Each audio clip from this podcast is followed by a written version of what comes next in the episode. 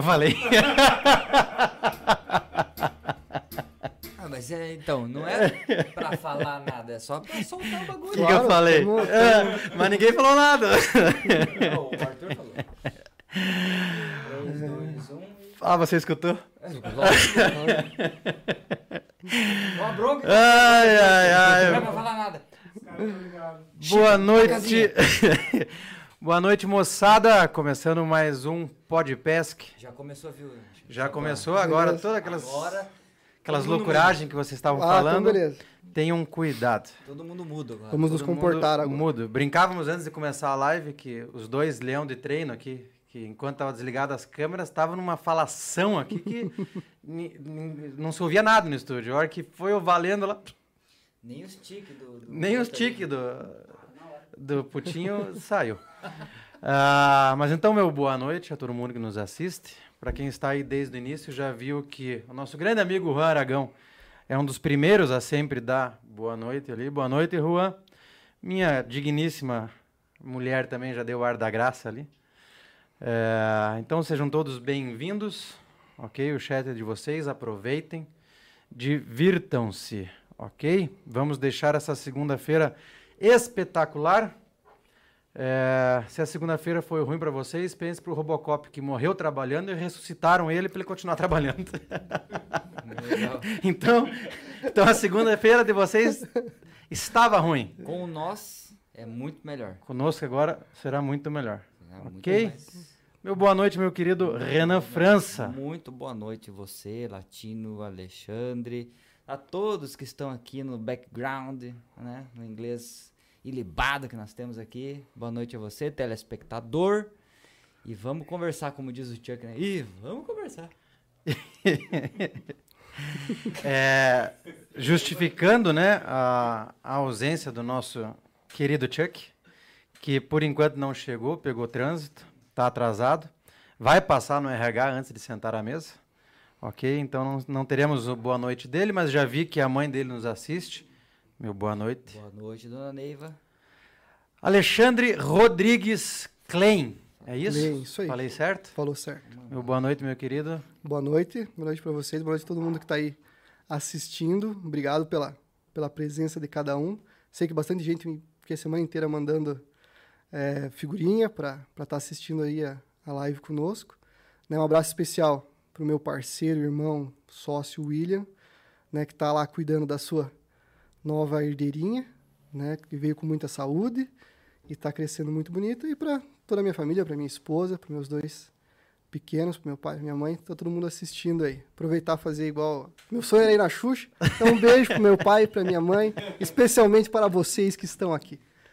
Foi exatamente o que eu lembrei quando começou a, Só para baixinho. É, só para Exatamente. baixinhos, programa Exatamente. da Xuxa.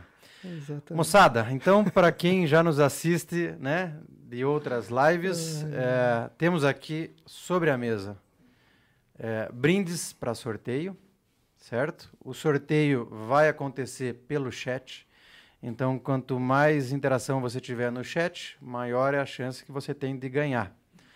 É, lembrando que quem for de Curitiba, retira os brindes aqui na Demídia, manda uma mensagem para a gente no Instagram, no particular, a gente passa o endereço, vocês vêm retirar aqui. Quem não é de Curitiba, nós vamos despachar, tá bom? Mas não vamos despachar nem na segunda nem na terça, tá? Possivelmente de quarta para frente. Então tenham calma que o brinde vai chegar para vocês. Manda mensagem no privado, a gente vai é, ver o valor do envio, porque vocês vão pagar, e a gente despacha para vocês sem problema nenhum, ok? Já vou lembrar agora. Quem ganhar o primeiro sorteio, o segundo, enfim, qualquer sorteio que você ganhar, você não ganha no próximo. Tá bom? Então ganha só um sorteio. Vamos lembrar que das outras vezes esquecemos. É. Tá? Então ganha uma vez só, ok? Vou agradecer também os nossos patrocinadores, tá certo? Vamos passar ao fundo aqui durante toda a live. É, O que mais? Temos os bonés. Ah, bem lembrado. Lançamos os bonés do Podpesc e do Souza Bolt na última live e graças ao bom Deus eh, se esgotaram, ok? Então nós temos mais uma leva no forno, tá? São aqueles dois, o verde e o bordeaux, né, o vinho. Aí, Vocês grande Arthur. estão vendo aí, eu acho que que estão vendo na vocês- tela aí. Verão na tela. Temos também o do Podpesc, que é o que está em nossas cabeças, ok? É, manda uma mensagem também no Insta. Esses bonés vão levar mais ou menos uns 15 dias para ficar pronto, mas já garanto o teu, porque se Deus quiser, quando chegar, vai tudo embora. Para começar, aquela famosa frase de efeito, a frase da noite, ok? Que essa não é minha, então eu vou ler. Diz assim, ó. Não a- erre. não, não vou porque eu vou ler agora. Aumentei até a letra aqui. a vida é igual à pescaria. Se o material está preparado para peixes pequenos, você não vai pegar peixe grande. Fechou? Gerson Luiz Cardoso Júnior. Pô, ninguém vai bater palma hoje? Parabéns. Dizer, "Ô, porra." Obrigado, obrigado, obrigado. Registrando a presença do nosso Parabéns, fã número um, Sequinel, no estúdio. Pedro Deconto também está Comenta aqui. aí. Todos devidamente Sejam muito bem acomodados, sejam bem-vindos. Sempre uma grata satisfação tê-los conosco nos estúdios da AD Media Group. Que fala bonita. Tudo bem. Alexandre Rodrigues, Fiquei até tímido agora. Depois dessa ladainha toda. tudo isso aqui foi só para você relaxar, Não, estamos tranquilo. entende? Porque, igual eu falei, é normal as pessoas né, ficarem nervosas na nossa frente, Claro. tá ok? Mas Uhum. relaxe, fique tranquilo, tá? Não responda as perguntas que você não quiser, Pode deixar. mas nós faremos de tudo para você responder. Faça as perguntas aqui, nós não temos segredos. Show Então falar me diz uma coisa. Sobre tudo. Digo. Então, me diz uma coisa. Vamos lá. Vai Ma- se ferrar na primeira. né? Manda a primeira?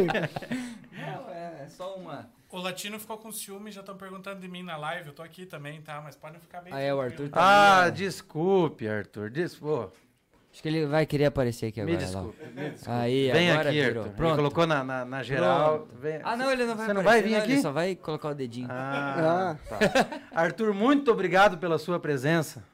Até porque sem você isso não acontece. Não, e, e hoje eu já vim dando trabalho pro, pro Arthur, né? Que eu já Muito obrigado, senhoras e senhores. mandei um material ali pra ele que ele vai ter que. Ih, ah, é verdade, né? Vai ter que É, trabalhar. hoje, ali. hoje Ah. vai dar trabalho pro, pro Arthur. Vamos que vamos, é isso aí. Mais uma segunda-feira maravilhosa a todos vocês, meus queridos. Não se esqueçam de curtir este vídeo, se inscrever no canal, né? Porque o Latino esqueceu de fazer essa parte. Não se esqueçam. Não se esqueçam, não se esqueçam de se inscrever no canal. E é isso aí, jovens. Sejam todos muito bem-vindos à The Media Group. Só um detalhe aqui, ó. É, a gente não consegue acompanhar o, o chat na, na velocidade que ele acontece. Mas eu li uma mensagem aqui que eu preciso responder. Lauro Sakurada. Seu boné está reservado, meu querido. Tá?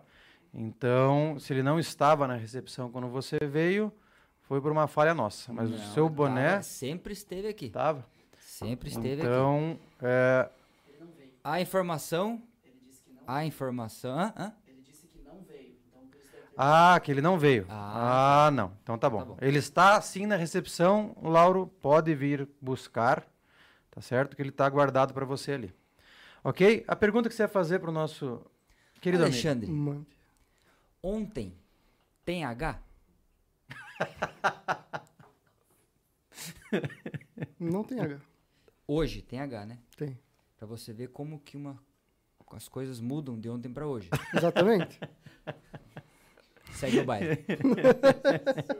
Depois eu vou contar a piada do canibal pra você. Meu Deus. É- é- essa eu tô esperando desde do, do podcast Não do, me deixam do, contar. do, do Miguel. Falando, Miguel, um abraço pro Miguel aí, que podcast que eu assisti dele top. Hoje tive o prazer de conhecê-lo, conhecer toda a Quest, mostrou toda a estrutura, como que é feito os barcos dele, ó, de tirar o seu chapéu. Simplesmente espetacular. Muito obrigado por ter recebido a gente lá. Depois que você escutar a piada do mudo, você vai entender por que, que a gente não deixa ele contar. Hum, é. A gente precisa entender, né? Ele vem acompanhando, acompanhando faz tempo, ele fica todo o podcast. eu- Piada no canibal. Mas quando sair, Vai. alguma coisa nos espera.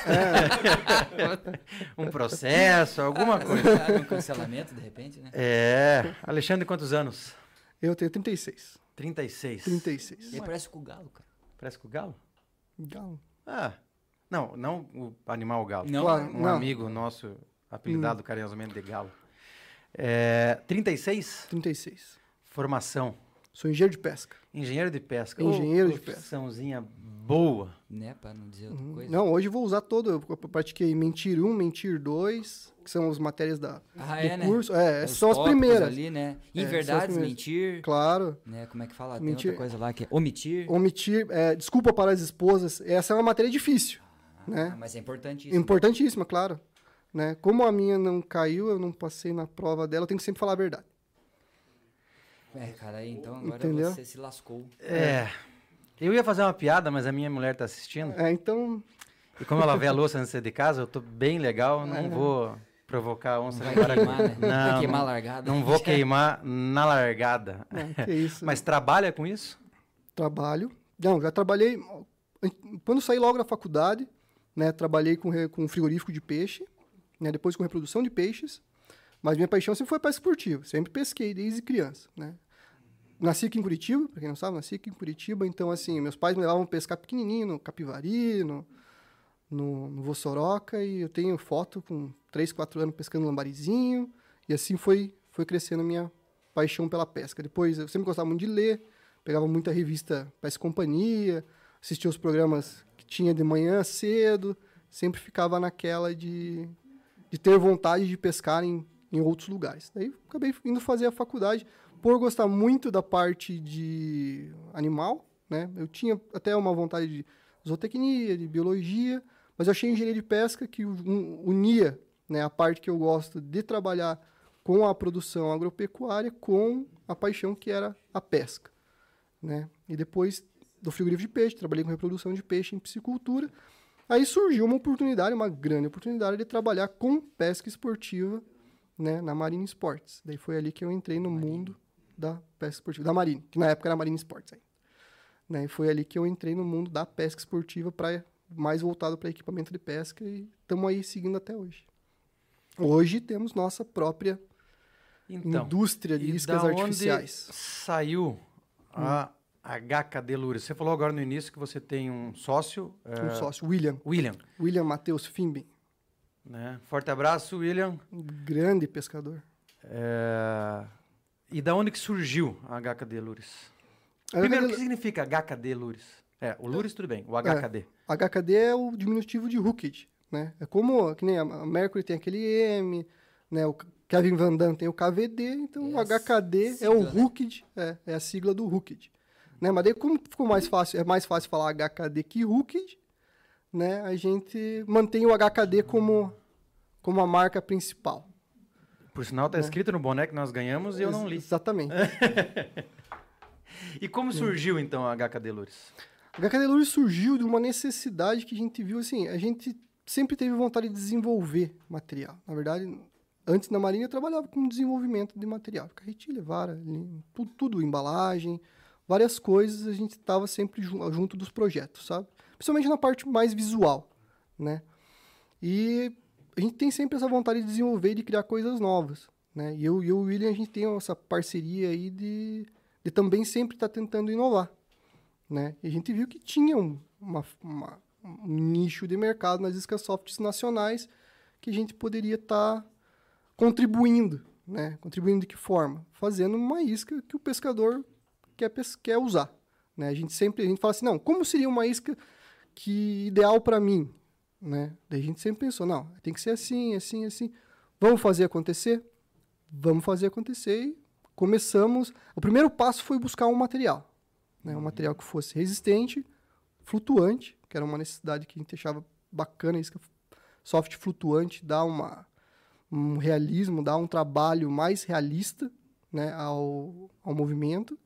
E também a gente reparou que muitas vezes, em muitos lo- locais, você começa a ter uma pressão de pesca de usar sempre a mesma isca. Quando você tem uma isca diferenciada, você tem mais ação. né? Nos Estados Unidos é sempre assim. Sempre tem, por exemplo, uma isca do ano. O cara lança um negócio novo e o peixe... Porque o pessoal acha assim, não, peixe tongo. Peixe fisgou uma vez, soltou cinco minutos depois, ele... Não, peixe não é assim. Peixe lembra.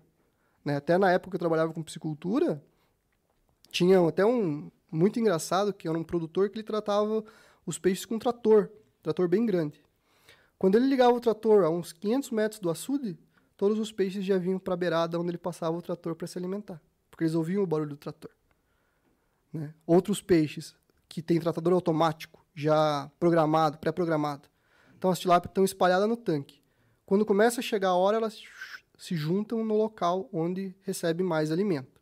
Né? Então você fala assim, pá, peixe lembra de alguma coisa. E de captura é a mesma coisa. Né? Ele, ele se lembra. Ele tem, ele tem, não é que ele se lembra, mas ele vai aprendendo né, o que é o que. Um exemplo que eu sempre falo é o tucunaré de pesca pague. Né? O tucunaré de pesca pague, por exemplo. O tucunaré de pesca pague, o pessoal solta lá, ele se, se adequa lá, se ambienta, né, tá confortável no ambiente. O pessoal vai lá pescar com uma isca, uma zara de superfície, pá, vai pegar um monte. Meia água, pega um monte. De repente, começa a diminuir. Você, uma, daí você vai com uma soft, ainda tu pega. Depois é só com um jig no fundo, aí tu pega. E às vezes você tá vendo o peixe, tu joga de tudo em cima dele e ele não pega mais. E daí não pesca mais tucunaré lá. Daí, de repente, um dia ele esquece e volta a pegar. Mas, assim, tem essa condição do peixe ir aprendendo. Sempre tem. Por isso que a gente falou assim, nós temos que inovar em alguns aspectos. Né? E até por isso eu acho que a gente tem... Às vezes a gente faz umas pescarias em alguns locais que a gente tem... Fala assim, pô, vocês são sortudos. Eu falo assim, às vezes nem é sorte. É você tá usando uma coisa diferente pro peixe, uma coisa que ele não está acostumado. Como foi no Tucunaré Sul, recentemente em, em Roraima. Né? A gente teve lá no, num local, um Tucunaré Sul, que me surpreendeu, porque eu sempre achei que eu ia pegar um Tucunaré Sul grande, uma isca grande, nossas iscas maiores que a gente tem, né? Uma Beast 15,5 e tal. E não, saiu tudo praticamente no blooper, que é uma isca pequenininha de 10,5 centímetros. Pô, mas você começou a live, cara, hum. acabando comigo. Por quê? Já respondeu tudo que não, tinha pra, peixe tem memória curta. É a pouca coisa que eu sei da pescaria. Peixe tem memória curta. E ele tá me dizendo que não. É, nem, nem, nem é, Tem mais ou menos um, tipo assim, um tempo? Uh, quanto tempo ele esquece das coisas? Assim? Não, foi, é... não foi pesquisado exatamente é isso, mas que ele tem essa característica, tem. Tem vários locais, assim, que de pesca, que a gente nota que o peixe dá uma mudada no comportamento né? Não sei se eu posso citar alguns locais que. Pode. Bom, um local que, que eu sei que ele mudou um pouquinho o comportamento foi, por exemplo, na Serra do Cachimbo, né? Que era um local que você pescava 100% com isca artificial e daí depois deu uma diminuída na produtividade, o pessoal começou a pescar com mais com isca natural, né? Justamente por isso. Pesca e pague é normal, pesqueiro, né? Pesqueiro, geralmente, quando você coloca os tamba lá no pesqueiro, na anteninha, primeiro que pega, né? Porque o mais legal é você ver a explosão na anteninha, né? Depois já tem que começar a afundar a isca, né? Eu pescar com, com outro tipo de isca, daí vai com... Aí o pessoal tem uma infinidade de massinha, beijinho, essência de banana e assim, um monte de coisa, carne, tripas, enfim, tem um monte de, de artimanhas para conseguir pegar o peixe. Então tem que sempre ir renovando. Né? Pescador acho que de pesqueiro sabe muito isso. Você não consegue usar sempre a mesma isca que ele não pega, que ele para de pegar, né? Porque ele começa a acostumar.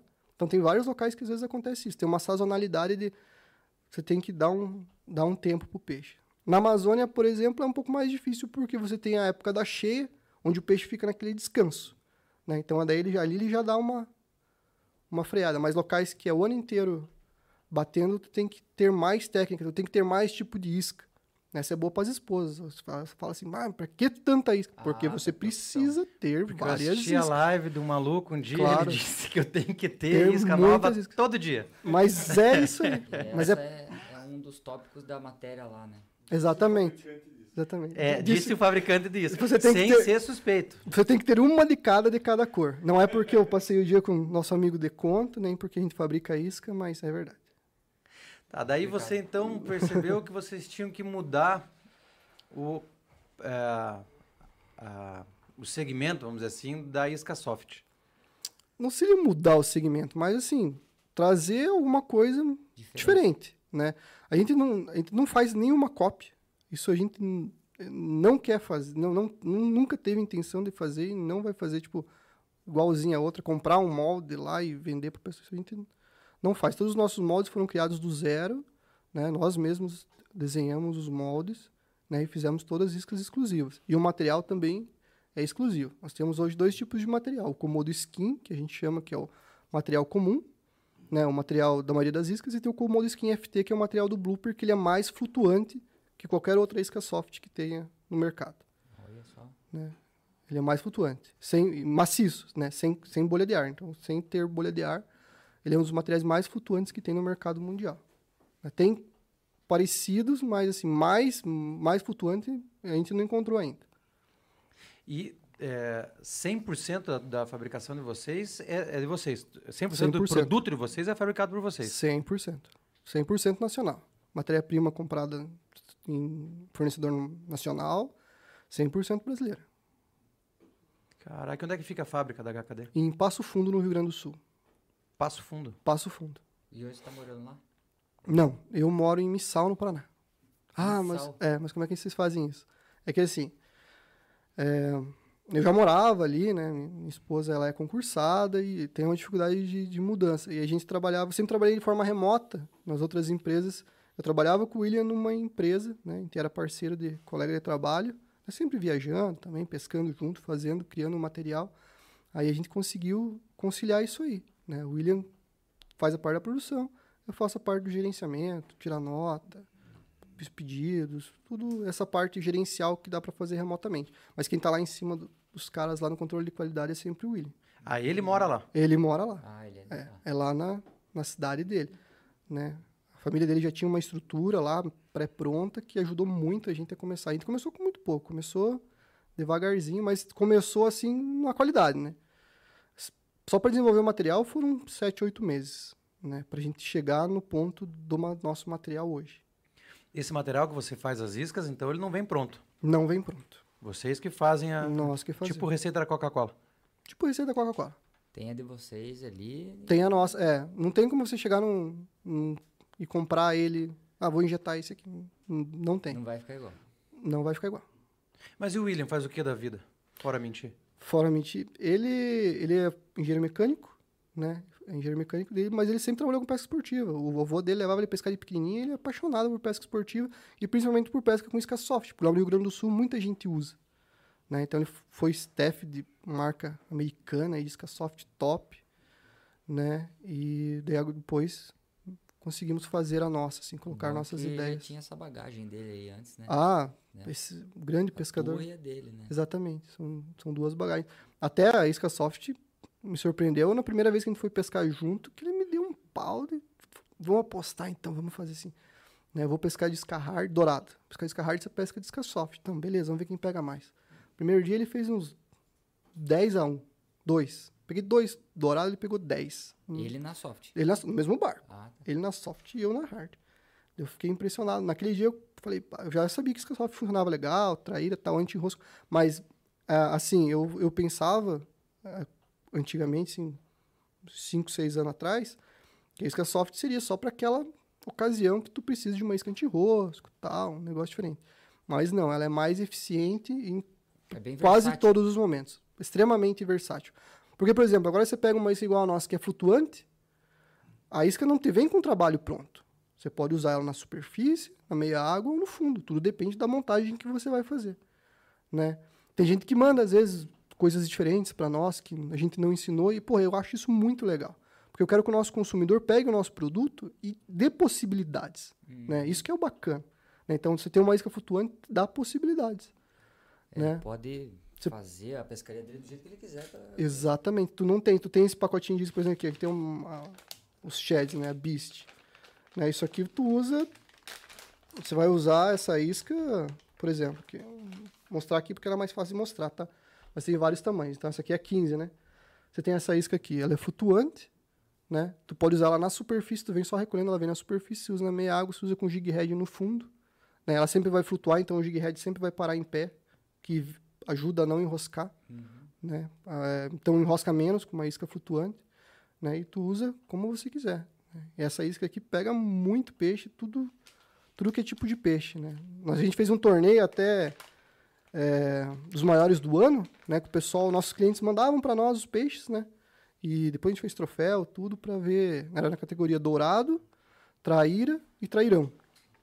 Né? E essa isca aqui, na verdade, os três saíram na, na os grandes. Né? Foi um dourado de 102 centímetros, que hoje é o recorde brasileiro, da BGFA. 102 centímetros na- no V do- da cauda, né? Porque, do isso. com- todos os peixes têm cauda bifurcada, é no meio, no meio do V, né? 102 centímetros, um baita de um, de um dourado. Uma traíra de 65,5, que foi pega por uma moça lá do Uruguai, né? Porque a gente tem representante no Uruguai, também te vende lá, então eles participaram também. Então saiu lá para o Uruguai, a traíra malabáricos. E o trairão foi um de 77 centímetros, pego no Mato Grosso, o Aymara. Aymara. Mas pegaram o torna, tornassol de 76 também com ela, ficou quase ali. A tal da tornassol. Exatamente. aquela lá. Aquela que a gente tava comentando. Vamos falar dela depois um pouquinho. Podemos Mas falar. como é que vocês chegaram aqui? do- Vocês foram misturando, misturando, misturando e de repente um dia, ah, chegou. Porque eu É, achei que você ia falar que um de vocês é químico. Foi teste, que um não. de vocês é... Não é aqui. Até vou fazer aqui, ó, pro... Pô, Pode esticar aí, ó. Estiquei até... Até estourar, se tu quiser. Não tem problema. Olha! Pode, pode... Isso é, essa ainda tem sal. Ela tem sal, então ela tem um pouquinho de, Cara, isso aqui vai De dar no ar. meu dedo, né? de ar. Pode soltar, é quase um estilingue. Então, assim, não, se eu é, um soltar, dá no materi- meu dedo. é um material bem forte. Pode... Pode... Claro, uma isca boa, não é, ela não é boa porque ela estica. Ela tem vários componentes que faz ela ser legal. Ela É, é isso, Exatamente. E esse aí é o, é o Blooper, que é o Komodo Skin FT, que é o mais flutuante. É um né? popper? É um popper. É um popper, né? Até eu trouxe um vídeo bem bacana deles, nos ataques que a gente teve nessa pescaria que eu falei lá com o nosso amigo Andrei Terada, que é nosso staff. A gente foi pra ele num lugar ermo, que não tinha pousada, não tinha nada. Era... Fizemos palitinhos só pra acampar e Que legal. E como é que vocês colocam sal aqui, cara? Coloca sal junto na composição. Sim. Então, é, na verdade a gente não filmou, né? Mas é assim mesmo. O William todo dia, É, ele vai lá faz fazer... um... No caldeirão. Exatamente, exatamente assim.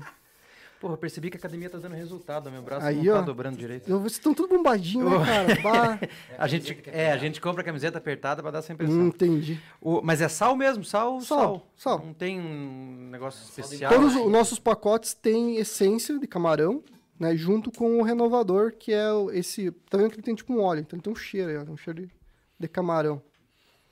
Né, um pouco de essência de camarão a gente já coloca junto, então o nosso pacotinho já vai com essa com esse plus. É por isso que todas Né? essas iscas assim, elas são meio... Meio gosmentinha, é, né? Essas... É, mas ela não é gosmenta, ela seca, ela é bem sequinha. Ah, sim, não, mas é que a maioria Fica das um vezes óleo, você né? pega assim as iscas, elas só já estão É. meio... É, essa, as, as nossas saem assim porque por causa da essência no pacote, Uhum. né? É, por causa No- da essência. é, eu não sei se eu tenho umas aqui que estão mais de o pessoal Aquela- pegar. Aquela é, blooper, é blooper, né? É, blooper. Popper ou blooper, Ó, né? Você tava ah, mais sequinha. Esse aqui é um. Esse his- é um esse, esse aqui, esse aqui é uma história legal que a gente vai contar. Esse aqui acho que foi talvez uma das maiores inspirações pra gente. Pode pegar ele. Pra, pra gente começar a, a HKD. Que a gente foi pescar trairão. Esse- esse aqui você tem que pegar ele assim, né? A gente foi pegar trairão. e. Até na Serra do Cachimbo, durante a pandemia. A gente sentiu falta de um sapo grande. Que, que fosse pro trairão. Por quê? Um sapo pequeno, né, a gente tinha dificuldade do anzol. Com um anzol muito grande não flutuava. E o- os trairão abriam nossos anzol 5 barra 0, 4 barra 0.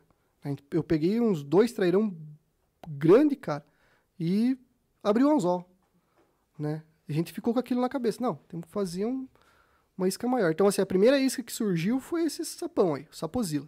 Por isso que eles chamam sapozila. Né? Essa foi a primeira Sapozila. isca. Essa foi a primeira isca idealizada, é o sapozila. Né? E agora ele teve... É, depois de, de- Fritinho do, uma do, do grande, né, dele teve os filhotinhos, né? Que é o Já tem 90, e- até sal. 95, opa, e o 85 tá aí. Cara, é um porrete de um sapo. É, É um sapão, cara. E pega trairão. A gente tem. Quem quiser entrar lá, arroba HKD underline Lures, lá no nosso Instagram tem uns reels das pancadas dos trairões nesse, nesse sapo, que é coisa incrível. Underline, pra quem não sabe, é aquele risquinho. Tá? Isso, exatamente. Até tem uma. Tem uma cena. Tem uma cena muito engraçada. Que até eu tô pescando assim, o William joga o blooper assim, pô, bate. Ele, olha, um tucunarezão. Eu falei, ó, não sei, hein. De repente eu tava, tava pescando de Jaws, né? Jaws é o nosso jerkbait. Também zarandinho ali, bateu de novo. Daí eu falei, cara, isso é um trairão. Não, não é. Jogou o blooper de novo, ele deu uma mexida atrás. Falei, é um trairão, quer ver? Tchau pra ele. Peguei o sapozilo, joguei, foi uma só. Passou na frente devagar, pô, trairão. Já abraçou. Já abraçou. Caramba. É top, é top. A gente que gosta do trairão, eu sou apaixonado pelo trairão. O William também é apaixonado pelo trairão.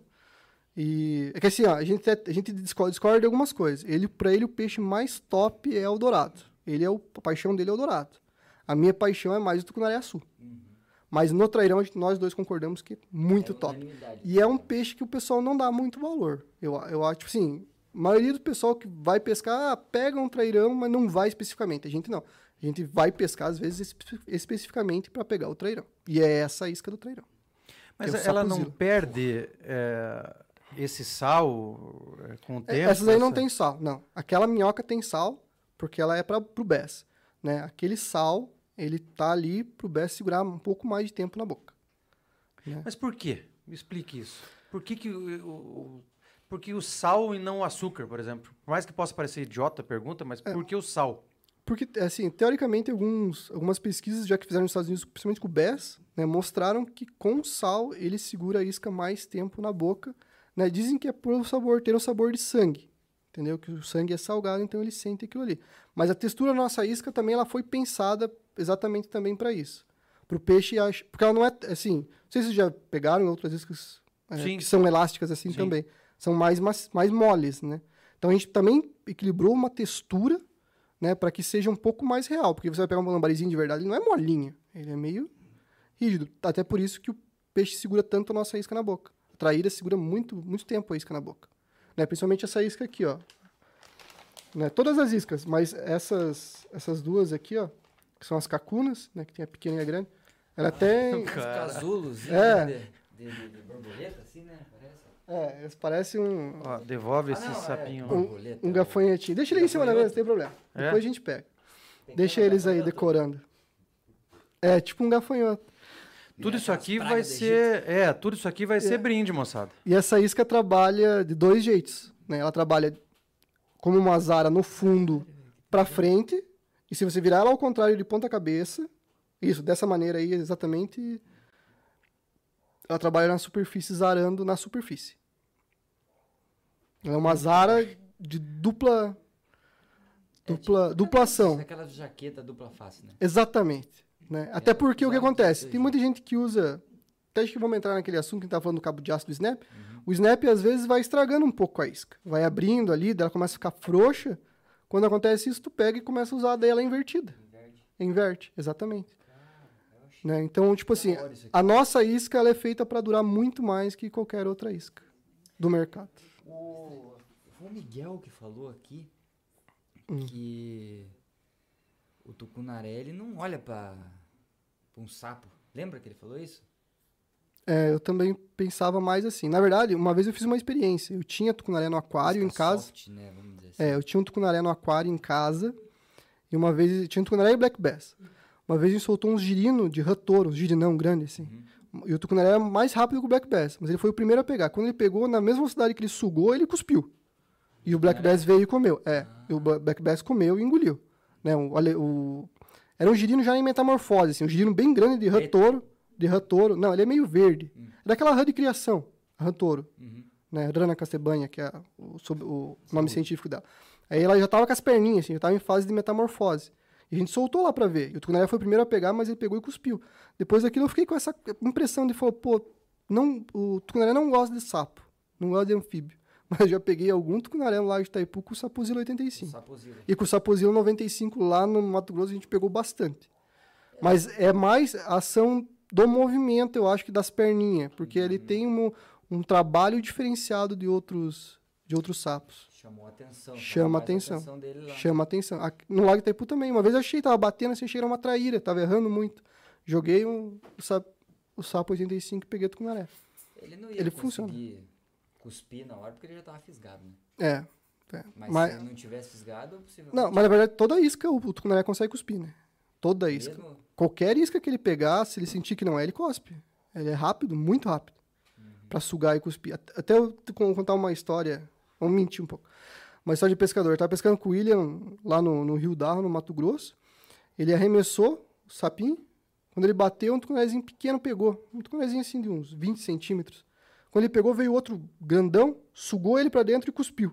A gente conseguiu ver isso de água tão clara. Ele sugou o tucunarezinho e cuspiu. Na mesma velocidade, igual eu te falei essa história do girino, mesma velocidade, ele sugou e cuspiu. E isso também eu te falo, que deu o, cani- o, o- o tucunaré da mesma espécie, depois que ele está grande, depois que o tucunaré atinge um certo tamanho, ele também evita o canibalismo. O tucunaré ele é um peixe que evita demais o canibalismo. Ele é canibal só quando ele é bem pequenininho, que daí o tucunarézinho, se der 10 centímetros, vai comer a larvinha do outro tucunaré se conseguir. Ah, tá. Entendeu? Mas o tucunaré adulto, se tiver um tucunaré, por exemplo, aquele tucunaré tinha um. Sei lá, a gente pegou um de 64 logo depois. Pode ser que seja o mesmo, pode ser que não. Mas vamos supor que fosse aquele de 64, aquele de 23 que o William pegou, que coube dentro da boca dele, né? Ele pegou e cuspiu. Se ele fosse um peixe que fosse se alimentar, ele teria engolido e ele teria pego de 60 já naquela hora. Né? Poderia ser muito bem. Então, assim, o tucunaré é um peixe que evita bastante o canibalismo. Eu acredito que é por quê? Porque quando o tucunaré está tá cuidando da prole, né, ele tem uma... Logo depois que os filhotes saem do ninho, né, que as larvinhas começam a ser livres natantes, começam a sair do ninho, ela guarda os peixinhos na boca. Né? Tanto a fêmea quanto o macho. Mais a fêmea que o macho. Mas quando tem algum perigo, o macho vai para afastar e a fêmea guarda todos na boca. Por isso que às vezes o pessoal vê o peixe no, no- na filhoteira, arremessa, arremessa, arremessa e não pega. Por quê? A fêmea tá parada lá com os filhotinhos dentro da boca, quando eles estão pequenininhos. Só o macho que tu, tu vai... Até falar pro pessoal, ó, evitem pescar na filhoteira se, não, se é só um treininho, uma coisa assim. Tenta evitar para evitar esse estresse. Até porque às vezes você pode até. eh, O pessoal às vezes pega de lambada também, com isca de três grateia. A fêmea de lambada, ela cospe os filhotinhos e pode atrapalhar ali a parte da reprodução. Então é bom evitar. Né? É bom evitar. A gente sabe que às vezes naquele dia, pá, não pegamos nada, acha um casalão, casal de azul lá. Com... Dá aquela tentação para pegar, né? Mas. Filhotes, evitar. aço. É, mas, mas é melhor evitar. Teve uma história, acho que foi até o Mimura que contou que foi levar os Nakamura pescar e ele viu um chuveirinho, Uhum. né, que é a filhoteira, e os Nakamura se recusaram a jogar. É, em cima. é melhor. A gente, eu, eu evito também. A gente sempre evita. Eu, cima eu sempre evito de.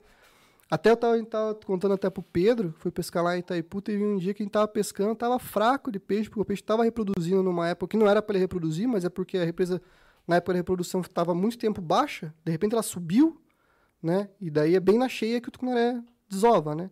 Então ele se sentiu à vontade para desovar e eles fizeram um monte de ninho. Foi uma semana antes do de, do ir lá gravar.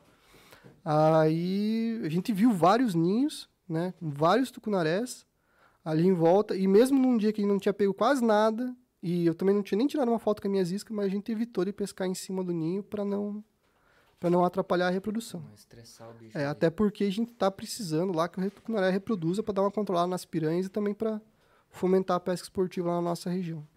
E, e você tem isca de super eh, isca soft para roubá-lo? Tem, tem o camarão. Agora a gente lançou agora que o até trouxe um pacote aqui para vocês destruir lá o camarão do É, esse não vai para sorteio. É, esse não, esse é deles. Mas e a do robalo, ele, ela tem sal também não? Não. Não tem sal. Na do robalo não. Pimenta? Não. Ketchup, Hum, não. Olha que você deu umas ideias. Vamos, às vezes, né, uma pimentinha ali, quem sabe. Não, pimenta biquinho, uma É. do reino, de repente, pra ficar mais atrativo. Então, esse, esse camarão, ele foi. Que a gente teve o nosso staff Leonardo Okada, né? Lá do, do Pará. E ele queria um camarão para eles usar no cerco. Lá eles pescam muito no cerco. O cerco é, é assim, é uma armadilha de peixe. Né? É tipo um labirinto, assim, tipo um, uma, uma casca de, de caracol. Ele faz tipo uma casca de caracol. Aí o peixe tem uma isca no meio. O peixe vem por ali e entra, e depois ele fica girando ali e não acha saída. Então é esse tipo de cerco.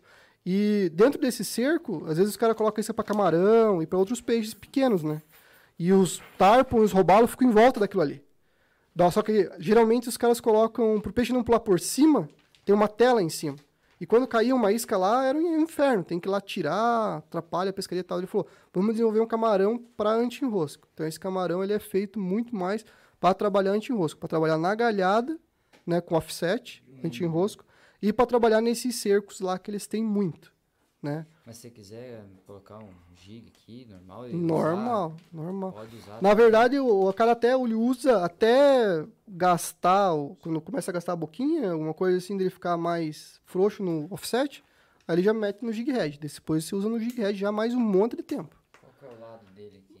Não, é do outro lado, Assim, assim, isso. Ele tem esse, pra aham, ele tem esse biquinho aí pra, eu não sei se eu tenho um jig head do tamanho dele, eu não tenho aqui. Tenho só o grande, mas a gente tem, ó, por exemplo, esse jig head aqui, que é o nosso jig head, ó, que também é cabeça exclusiva, HKD, tudo exclusivo. Esse aqui é o grande que eu trouxe para mais fácil de ver, né? Mas a gente tem de todos os tamanhos. Esse aqui é o 9, tem 9, 7, 6, 5 e 4. Que- que- O que fica top ali é o 5 e o 4 no ca- no camarãozinho. É esse gig head. Também cabeça exclusiva, desenho exclusivo HKD. Tudo a gente faz. Mas o desenho aqui é só pra ficar bonito ou tem Não. uma lógica? Tem, tem lógica. Um. Ele é um, ele é um anzol que ele não gira. Não sei se vocês já viram, já trabalharam o gig head que girava. Principalmente se tem cabeça de peixinho, pra trabalhar com shed, mais pra tucunaré. Qual que é?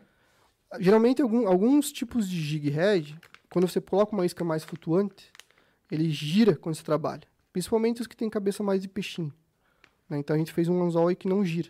Esse anzol não gira. ela- Ele, ele não gira no próprio eixo. Dentro Né? do camarão. Não, não. n- Assim? Trabalhando com o shed. Isso, ele não faz o movimento de rotação. Ah, tá. É, ele não, ele não gira no próprio eixo. né? Então ele sempre está com, a- com o anzol com a farpa, a farpa para cima. Então ele evita o, o, o enrosco, né?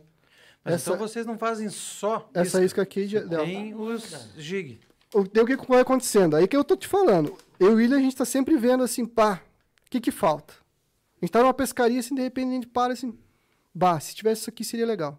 Daí, uma pescaria que a gente fez, surgiu a ideia do Dr. Locke, que é esse anzol, que falou assim, bah, a gente precisa de um jig head grande, forte, que aguente os peixes do Brasil, mais resistente, com trava para a isca não escorregar tanto, porque é um saco ficar arrumando a isca, então ele tem a trava para segurar a isca no lugar, e que não gire. Daí, saiu esse aí. Então, cada vez que a gente acha um, que tem um problema, a gente vai e acha uma solução. Você nasceu em Missal, Não, nasci em Curitiba. em Curitiba, né? Isso. Mas o sotaque já é do Rio Grande, né? Bastante. Bah. Ba- é. Bah. Bastante, bastante. Esse aqui, tio, esse aqui é uma das Na verdade, Prazer, Chuck. É, eu vou, Vamos começar agora? vou registrar como é que estamos? Bom, Alexandre, a presença do Chuck. Chegou pontual como sempre. Tardo, mas não falho. Você passou no... Ah, passei, assinei a cartinha ali no RH. Ah, tá aqui, ó. A Compareceu minha RH. advertência. Ah, Cabe ao latino as medidas administrativas cabíveis. Ah, e ele assinou ainda. Ah, mas com Ah, lógico. lápis, dá pra pagar. não, mas... Seja bem-vindo, meu Muito querido obrigado, Chuck. desculpe o atraso. Surgiram alguns imprevistos aí. E acabaram se estendendo mais do que o previsto. Dê boa noite pra sua mãe, lá. Boa noite, assiste. família. Boa noite, amigos, pescadores. Boa noite, Arthur, Latino, França, Alexandre novamente. Sequinel, Pedrão. Noite. o Agora Chuck- oficialmente, o né? Chuck- o Chuck deu boa noite pra mim, Latino, você viu, né? Só você que tá com rusguinha Mas na minha você gosta pessoa. mais deles do que de mim? E meu Só carro tá na você garagem. Tá com rusguinha na minha pessoa. Eu vim, eu vim de Uber. Bom, agora que o Chuck... Agora oficialmente, É, vamos agora lá. que o Chuck interrompeu o assunto, Lavou a mão, tio? Né? Agora eu já cá? podemos nem, voltar. Nem lembro mais do que a gente tava o que, falando. o que a gente tava falando. Na verdade, você estava me perguntando onde é que eu era. Agora eu não sei. Eu tipo, que É, eu mas passo? é porque eu vi você falar. é, acompanhando. o bar. O bar. Bah, tá uma Fábrica deles aqui daí, em bah. Curitiba. Não, mentira. Passo Tava Fundo, você é de. Missal. Isso. Nascido aqui, mas mora em Missal. Exatamente. Isso ele acabou de Como que é o falar. nome do Então, tô parceiro ligado, dele? cara. Como é que é o nome do parceiro O dele? sócio. William. Sócio. Ó, muito bem. Tô ligado. Ah, O nome Chuck desse de olho em aqui? todos os lances. É. O nome desse aqui. Pô, aí vocês me complicam, né, Qual foi a cara? palavra que eu falei que o Siquinel não conseguiu falar? Rapaz, não vi. é, tava, é. com- bom. tava atrasadinho Então- aqui. então beleza. Acompanhar o Então- GPS. então não- Tinha uns 10 minutos de atraso. Então, Não então minta. hoje a janta é por conta do nosso amigo. Hoje a janta é por causa do Chuck pelo o atraso. Chuck, claro. Moçada, Pix. aproveitar que a gente deu uma descontraída aqui, é, vou novamente agradecer a todo mundo que está nos assistindo. Quem, ai- quem nos assiste e ainda não é inscrito no canal, se inscreve, deixa seu like, ativa o sininho, é, dá essa moral pra gente aí. Acabo de escutar o estralo de uma lata sendo aberta. Tem mais uma que o pessoal não sabe, cara. O Ah. pessoal não sabe. Moçada, no Instagram também tem sininho. Vocês podem ativar o sininho no Instagram, porque no nosso Instagram é conteúdo novo todos os dias. Então Todos os aciona dias. o sininho no Instagram, que também é importante. Exatamente. Muita Os- gente não sabe. Os bonés que vocês veem aqui na mesa, tá? Vão ser... Chuck, aquele boné é seu? Muito obrigado, Alexandre. certo? De nada. Teremos dois bonés da HK Delures, um é meu, tá certo?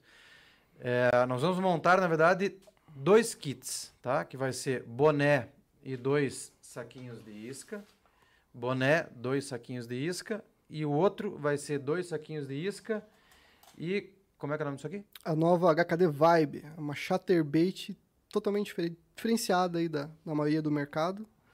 Né? Depois a gente pode falar um pouquinho dela, daí a exclusividade aí, a primeira pessoa fora os staffs que vai receber essa. Olha Essa isca vai ser o brinde Então ela acaba de sair do sorteio, não vai mais ser Show. sorteada. Tô Essa vai pro Souza Bolt. Essa vai pro seu sabor. Então tá aqui. é, então são três kits. Temos também um kit da, do novo patrocinador do Podpesc, da Nativos, Pesca. Nativos, Ok? vos, vos, Boné vos, e caneca. Lembrando que os bonés, tanto Podpesc quanto Souza Bolt, estão à venda. Estão no forno. A primeira fornada já foi tudo embora, graças a Deus. Manda uma mensagem no privado do Insta, tá certo? Ao preço mórbido de 80 reais, ele pode ser seu, qualquer um dos três. Ok? Ajude a causa. Ajude a causa. Ah, Mandar um abraço para o Chico, conversei com o Chico hoje, da Escotilha Garagem Náutica. Forte abraço, meu querido, nos assiste lá de Corbélia agora. Então, quem quiser participar dos sorteios, eh, interage aí no site, no site, no chat. Só que evitem aquele negócio de um, dois, três. Conversem, fala de onde você está assistindo. Vi que já tem pessoal de Santa Catarina, vi que, enfim. Ok? É, Alexandre, a chegada do Chuck atrapalhou a nossa live. É, exatamente. é. tá? Eu- O diretor Só agregou, na verdade. já anotou ali, né? Ele será chamada a atenção dele fora do ar. Jamais faríamos isso ao vivo, Claro. né? Constranger o nosso amigo que chegou atrasado. Sim. Não é, é importante né, tá na mesa, né, da cara? nossa da nossa conduta fazer isso daí. Então, é, Depois o chicote vai estralar. depois o chicote vai estralar. Vai. É, depois comentaremos como eu fiquei chateado de faltando um ali. Se fosse, se for, se fosse a Luana, Né? falando nisso, um abraço pra Luana, podcast top. Sou um fã dela desde a época da, da Fish TV, pessoa que eu conheci na, na feira quando eu trabalhava na época na Marine. Sensacional. Gostei muito, top. Depois assistam lá o da Luana também que é top. Ah, é verdade. Show uma de bola. no, no canal de cortes também, galera. Deixa eu fazer essa lembrança. Nosso boa. canal de cortes no YouTube.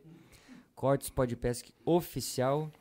Os vídeos do. As, os trechos mais. Ou não mais assim tão importantes, né? Mas os trechos bacanas do, do- das lives estão lá. Então se inscrevam lá também. Dá essa força, porque esse, esse canal aí tá meio devagar. Tá meio de leve, tá meio de leve. Tinha que Então, dar seu recado e boa noite. Meu recado, cara, tô, tô me situando ainda. Se acalme. Não me apure, né, como eu disse. Tô, Tadinho, tava trabalhando, né, tio? Porra pra caramba. É. tá e estamos aqui trabalhando novamente, né, cara? claro. Nós estamos enrolando aqui Porque porque eu tô tentando parar. lembrar o fio da meada aqui. Bom, a gente estava falando basicamente de que a HKD tem o intuito de cada vez que a gente tem um problema numa pescaria, quando a gente pesca, a gente abraça o pescador e a gente tenta conseguir uma solução. Né? Por exemplo, cada, cada, cada nome de isca, cada isca, ela tem um porquê. Né? Cada nome tem um nome. Tipo, tem ali o Sapozila. Por que ele se chama Sapozila? Né? Tudo tem uma história. O Ele é William, um sapo. o William é muito ligado em, em anime, em filme, em cinema. Ah, Então, qual que foi a ideia do Sapozilla? Por que Sapozilla? Porque ele é o maior sapo soft, acho que do mercado hoje, né? Não sei se tem algum maior, né? E o Godzilla, né? É o rei dos monstros, né? Então esse seria o rei dos sapos. Então todos, todos os nomes da HKD, elas têm um porquê. Faz todo sentido. Elas ó, têm, todos têm um porquê. Os caras são criativos nos nomes ainda. Todos os nomes. É. Todos os nomes. Pode perguntar todos. Até a gente falou assim, um dia vamos fazer uma, uma live só para falar dos nomes das iscas. Todos têm um porquê. Todos têm. Quantas iscas é, diferentes vocês produzem hoje? Hoje a gente tem diferentes em relação a diferentes tamanhos. Não, não, não. De modelo. De modelo. É. Tá, de modelo a gente tá hoje. Olha que você me pegou mais, que então a gente tá com umas 15 iscas diferentes. E anzóis a gente tem dois modelos de offset, com trava para superfície, que é só com trava de plástico, e o com, chum- com lastreado com trava, né, para fundo. O Torlock, que é o Jig Head, e agora a nova HKD Vibe, que é a Chatterbait. Como é o nome daquele? Torlock? Torlock. Obviamente porque você pode ver que ele parece um martelinho do Thor, então daí que veio o apelido. Ah, tá. Então foi essa a ideia. Tudo tem um Tava porquê. tentando, né? Tudo tem um porquê. Os caras são criativos nos nomes, Ó, vamos lá, vamos falar então dos nomes, né? Essa Ca- podia ser a praga do Egito. essa aqui é Kakuna. Antes de você começar, Kakuna eu só queria pedir permissão para fazer Pode. um comentário em minha defesa. Achei que você podia ir no E banheiro. registrar, Arthur, tá de prova aí o chefe, que com a minha chegada a audiência aumentou e bastante. Bom. Então vamos lá, galera. Ah, Agora meu o pau vai Deus. torar. E ó, e acabou de cair. Não, Com você falando. Tá em Não, alta, não, tá em alta, vamos- em ascensão aí, pô. Meu Vamos Deus. vamos. Aumentar. Brincadeiras à parte. Temos que aguentar Kakuna. Kakuna. Kakuna vem da época do Pokémon, que é muito parecido com o gafanhotinho, então veio esse nome. É um gafanhoto, cara. Achei que era É. um zangão. Mais ou menos. Aí, aí é a imaginação da, de, de quem vê, né? Está, é como se fosse aqueles borrão de psicólogo. Tu olha assim e fala, bah, isso aí é um... gaf- Não, isso aí é um zangão, não. Isso aí é uma praga do Egito. Como ele fala. Eu não sei se o Latino te nome, comentou, mas nós já... E é uma isca excelente, que arremessa muito bem. Na verdade, essa isca aqui é uma das iscas softs, que se você for pescar no sinker, só com offset, que mais arremessa também no mercado. Essa aqui era um problema também. Eu sempre falava, nossa, tá ventando. Isca soft dá aquela freada, né? Essa dali, ó, vai que é um tiro. Tem uma. Não, o Wi- o Williams secava o molinete de. Com essa aqui, seca o molinete de 80 metros de arremesso. Ah, mas é porque ela é gordinha, né? Também é mais pesadinha, densidade, né? tem. A, Ah. tu- e o bom é que ela é flutuante, mas ela tem a sua densidade, o seu. Né, den- tem é, é aglutinado ali a, a massa, né? Então ela tem um centro de massa bem, bem aglutinado. Então você tem uma grande distância de arremesso. Então era um problema também que a gente tinha. Pô, isca soft é difícil de arremessar. Então a gente fez uma isca que arremessa muito. Mais arremessa. Gostei. Você não, eu não sei se você vai achar outra isca que arremesse tanto. Mas vocês vivem hoje só da HKD? Hoje sim. Na verdade, assim, a HKD ela surgiu no começo com uma agência de viagem. A gente fazia viagem, grupo de viagem para os amigos. Tinha loja também, mas depois a gente começou a focar mais nas iscas, porque o criar é a nossa paixão, é criar coisa nova, é resolver problema, na verdade. Né? É uma dor assim, você fala assim, bah, essa pescaria, hoje eu tô meio... Tá, tinha vento, preciso de uma isca que arremesse, bah, cacuna. Né? Preciso de um uma criatura que tenha um, mais vibração. Daí fizer uma parceria lá com o Oples e tal, cabulosa, né? Que é do, do Oples, você conhece o Oples, né? O Laerson. Também um cara excelente pra vocês trazerem aqui um dia pra falar sobre pescaria de traíra, o cara manja demais. É, dourado também. Dourado. Aí, pô, precisamos de uma isca soft que seja mais flutuante, né? Daí a gente começou a trabalhar no blooper, porque o blooper a gente, pá, esse foi uma isca que a gente fez, um monte de mistura e tentou uns enxerto louco, umas coisas loucas até sair. Daí saiu, né? Parceria com nosso amigo Andrei Terado.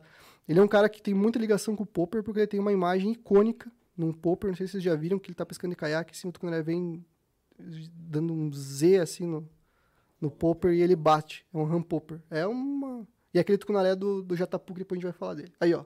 Blooper trabalhando lá, ó. Isso aí é essa skin aí, ó. Meu Deus. Caramba, que. Tra- tra- trabalha igual uma isca hard, ó lá. Olha, Caramba. Eita Que ferro. delícia, hein? que vontade de. de- Cara, esse lugar aí, espetacular, magnífico, cara. Ó lá. Aonde que é isso, Alexandre? Lá em Roraima. Então, eu sempre pensei que eu ia pegar um tucunaré Açuri 76 nessa isca aqui. E na verdade... E na verdade foi essa isca. É, aí os foi de barco e ali era o... Aí é o... Isca do Jatapu. Né? Que é uma, uma variação do, do Quirino. Verdade, tem o mesmo ancestral do Quirino, do Piroro, do Jardim.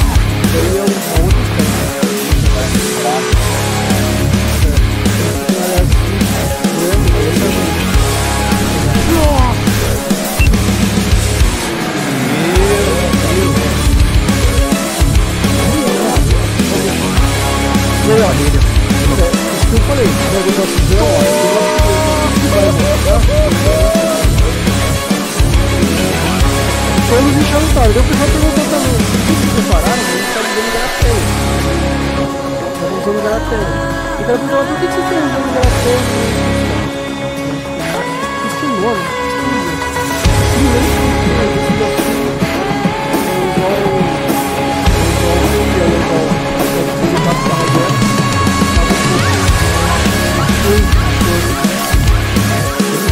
Que na terra, ela pega mais resistente né, para aguentar a vida. Só que uma outra questão também.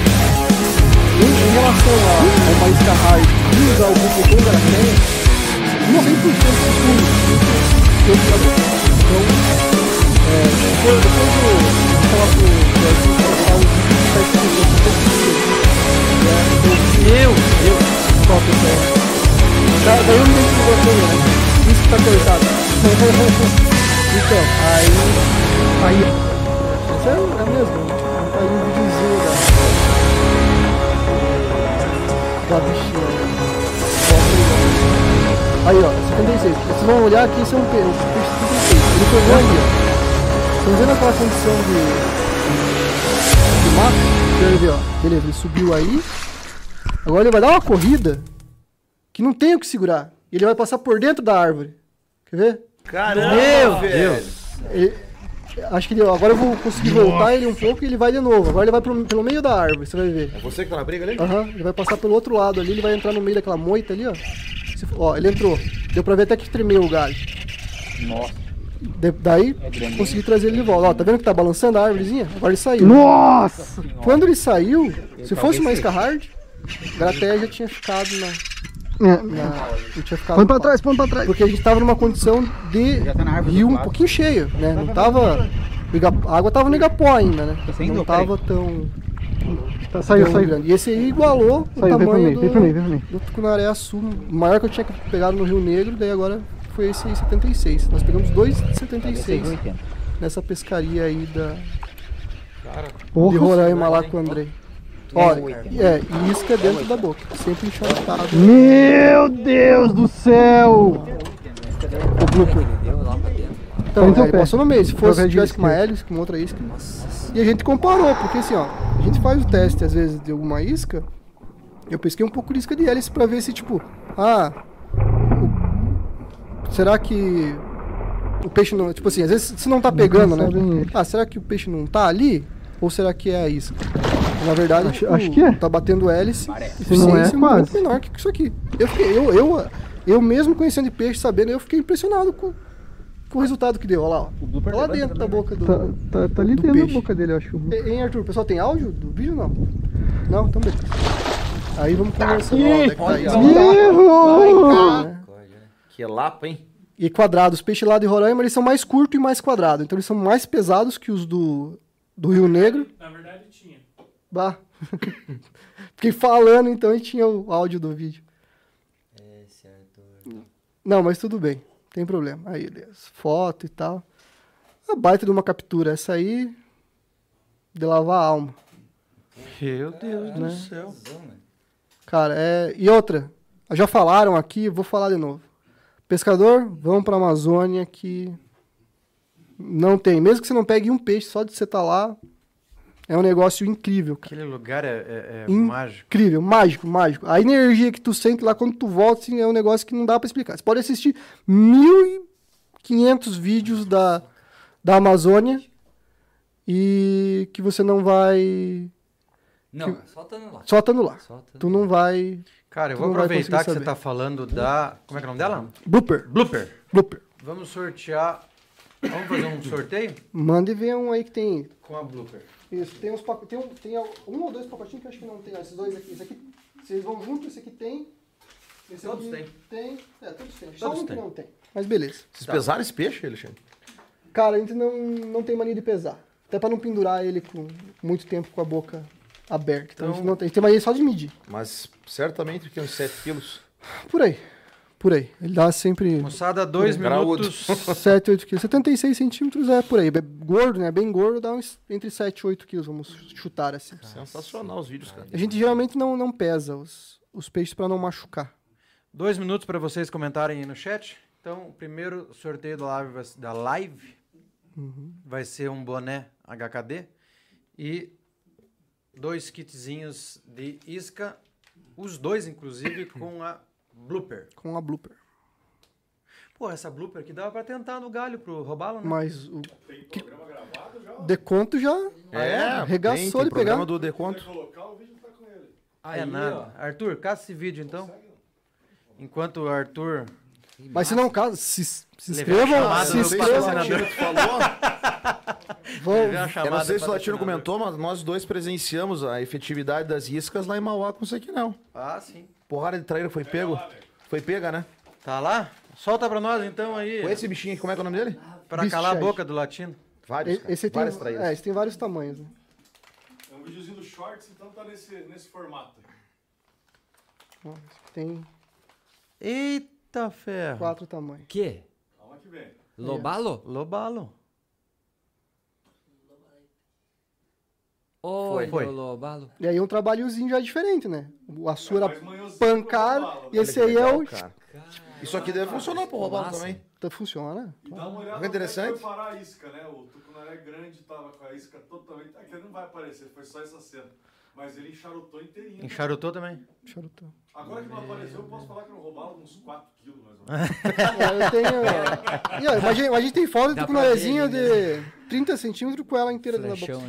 Essa, as iscas HKD, elas já estão em, em diversas lojas. Diversos, ó. Inclusive no parceiro de vocês, na Nativos, tem. Na. Nativos tem. Pode ir lá que tem. Até passamos lá hoje, um abraço pro pessoal da Nativos aí.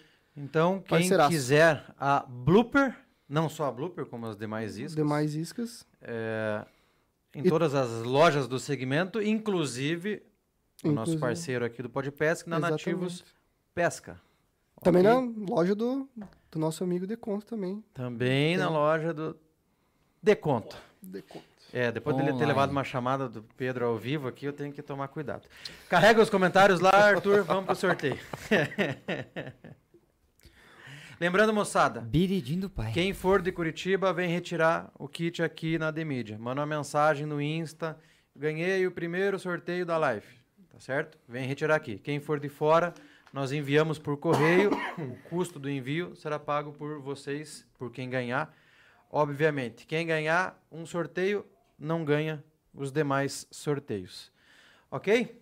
Carregado os comentários? Não se esqueçam de nos seguir nas redes sociais ali, tá ali na tela ali, ó, Podpesc. Dá um Google, arroba Podpesc, vocês vão achar a gente até na casa do Zuckerberg.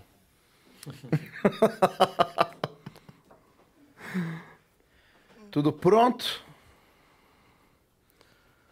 Vamos lá, vamos ver quem vai ganhar. Sei que não, não vale, tá?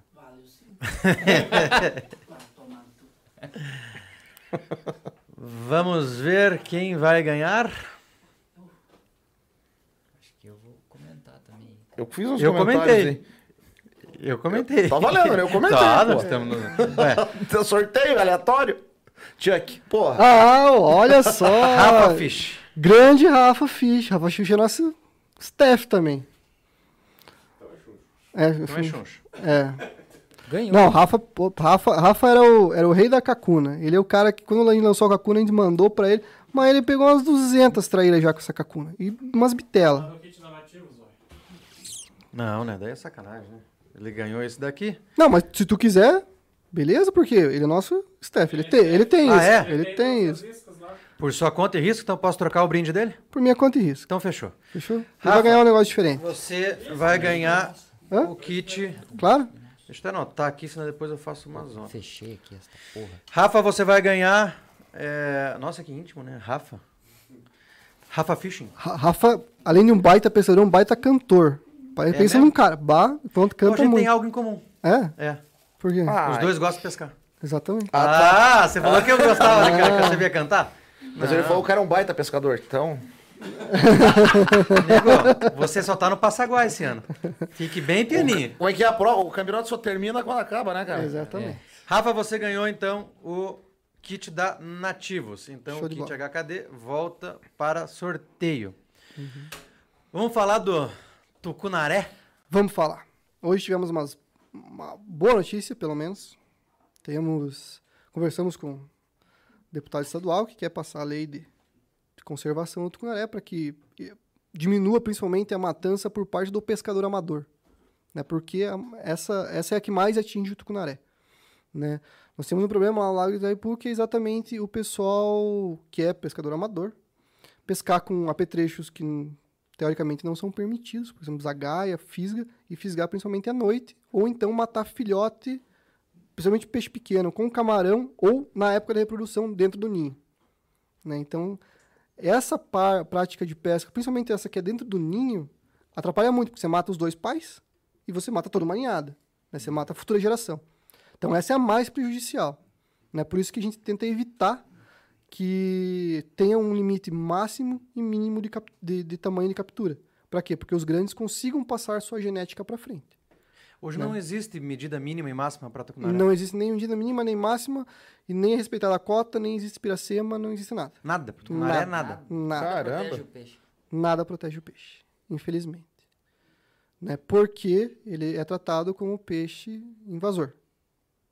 Então, nós vamos chegar nessa parte aí. Vamos. Mas ele, é, é, a carne dele tem comércio forte? Tem comércio, porque principalmente porque você pode fazer um filé. Aí você tem uma carne sem espinho. Né? Por sabor, assim, fala, ah, tucunaré do lago Itaipu é gostoso? Não é tanto. Mas você consegue fazer filé, peixe sem espinho, o pessoal acaba às vezes gostando. Né? Mas não é o, o bicho da goiaba.